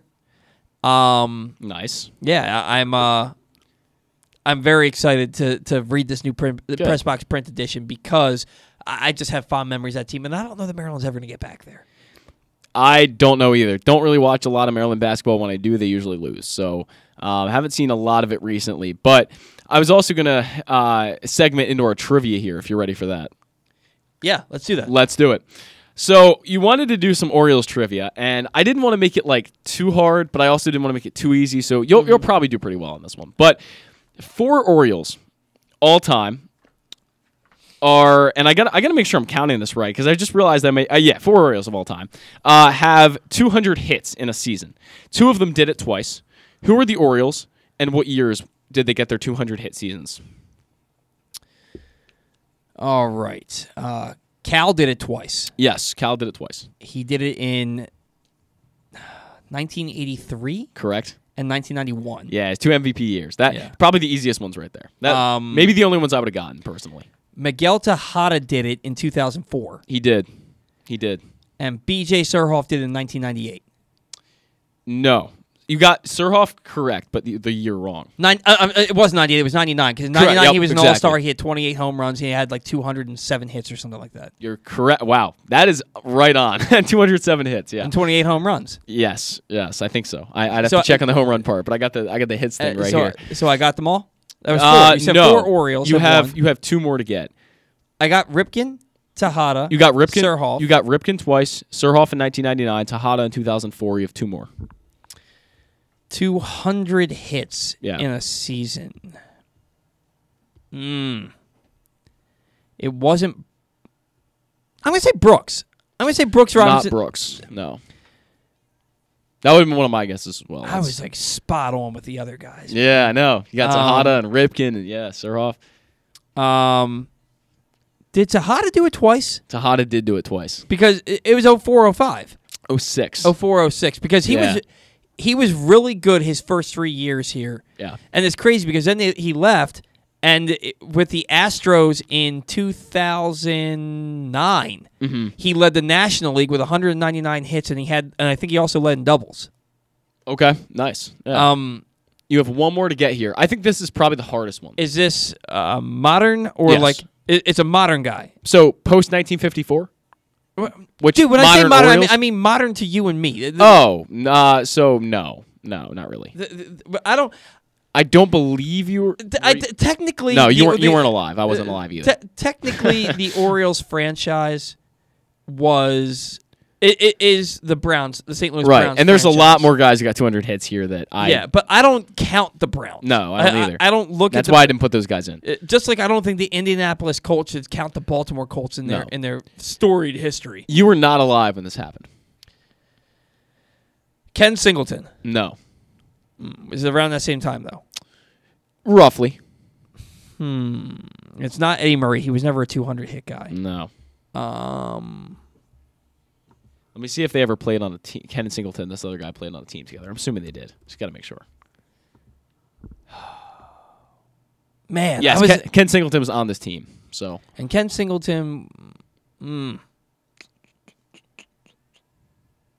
70s or 80s? 80s. So it would have to have been 80 to 82. I'm going to assume it was 82 because they won like 100 games but missed the playoffs. Um I'm drawing such a blank here. Yeah, this is the toughest one, I think. I don't know if I would have gotten Surhoff, though, if you had given this to me. He was so good in 99. yeah, it's just not a name I ever like think about right off the was- bat when he- I think he- 200 he- hits. He hit over 300. uh, He hit over 300. He was he was an all-star. Um I, I I'm uh, 1982.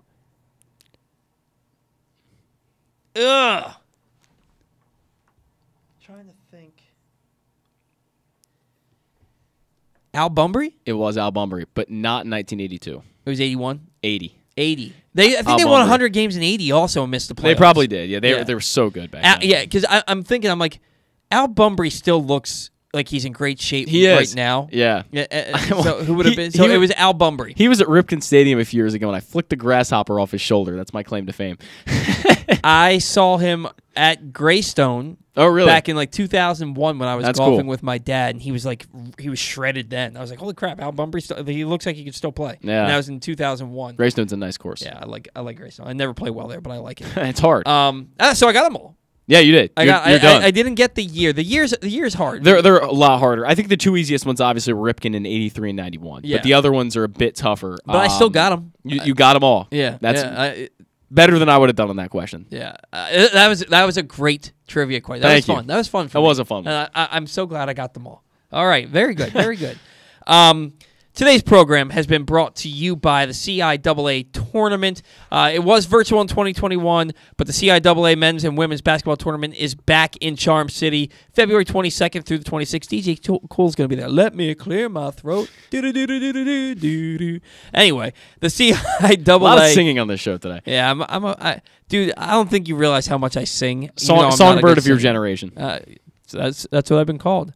Um, Paul Valle the third, the songbird. Um, but anyway, the CIAA tournament is back. It's an event that's become a celebration of family, culture, and accomplishments to uplift and strengthen the African American community. See the excitement in person as some of the best college basketball in the country comes to Baltimore's Royal Farms Arena with the CIAA Men's and Women's Conference Tournament. Get your tickets now at CIAAtournament.org. That's CIAA tournament.org. All right, man. We're about to get out of here.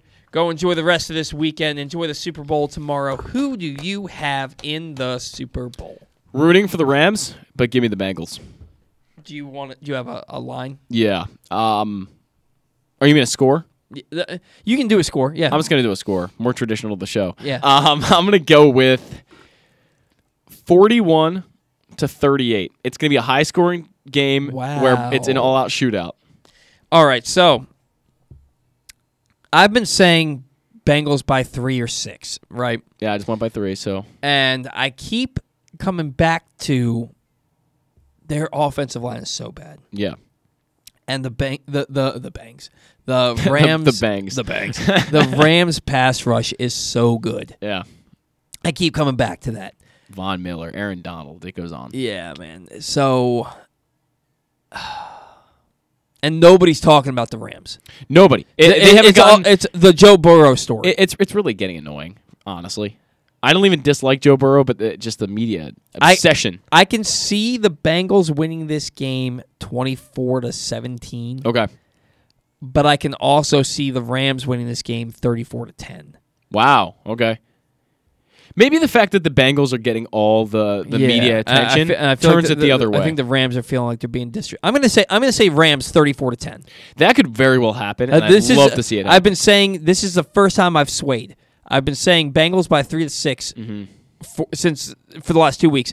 I'm saying Rams 34 to 10 because I feel like they're probably they. I think they feel like they're being disrespected. Nobody has talked about the Nobody. Rams all week. It's been Nobody. Joe Burrow is the coolest guy ever. Have you seen him? He smoked a cigar after his win in LSU. Oh my God, he's the coolest guy. I'm like, I am so tired of hearing it at this point. No, like I, I don't care. And, I- and I'm sorry, and, I don't care. I, like Joe. I like Joe Burrow. he's a winner. He's a great Uh, competitor. he- I he's a winner. Um, more singing. but Matt Stafford, the first year that he gets out of Detroit, goes to the Super Bowl Uh huh. With that pass rush. Yeah, I- the crazy thing about this man, Eric Weddle, comes out of Signal caller retirement. now, yeah. He comes out of retirement for the playoffs, leads the team in tackles in the NFC Championship Uh-huh. game, and now he's the signal call. He's wearing the green dot. love it. The- like cool. I love Eric Weddle. Oh, I do Uh, too. uh, Rams by a million. Hopefully, Uh, I'll have some good ice cream after that win. Yes. Oh, yeah. That's how we should celebrate. Yeah. Uh, Rams 34, Bengals 10, Super Bowl 50. Hope it happens. Six. All right, guys. Thanks for tuning into the Bat Around. Hopefully, we'll be back with some great news regarding the CBA next Saturday. Don't hold your breath. Until then, see ya.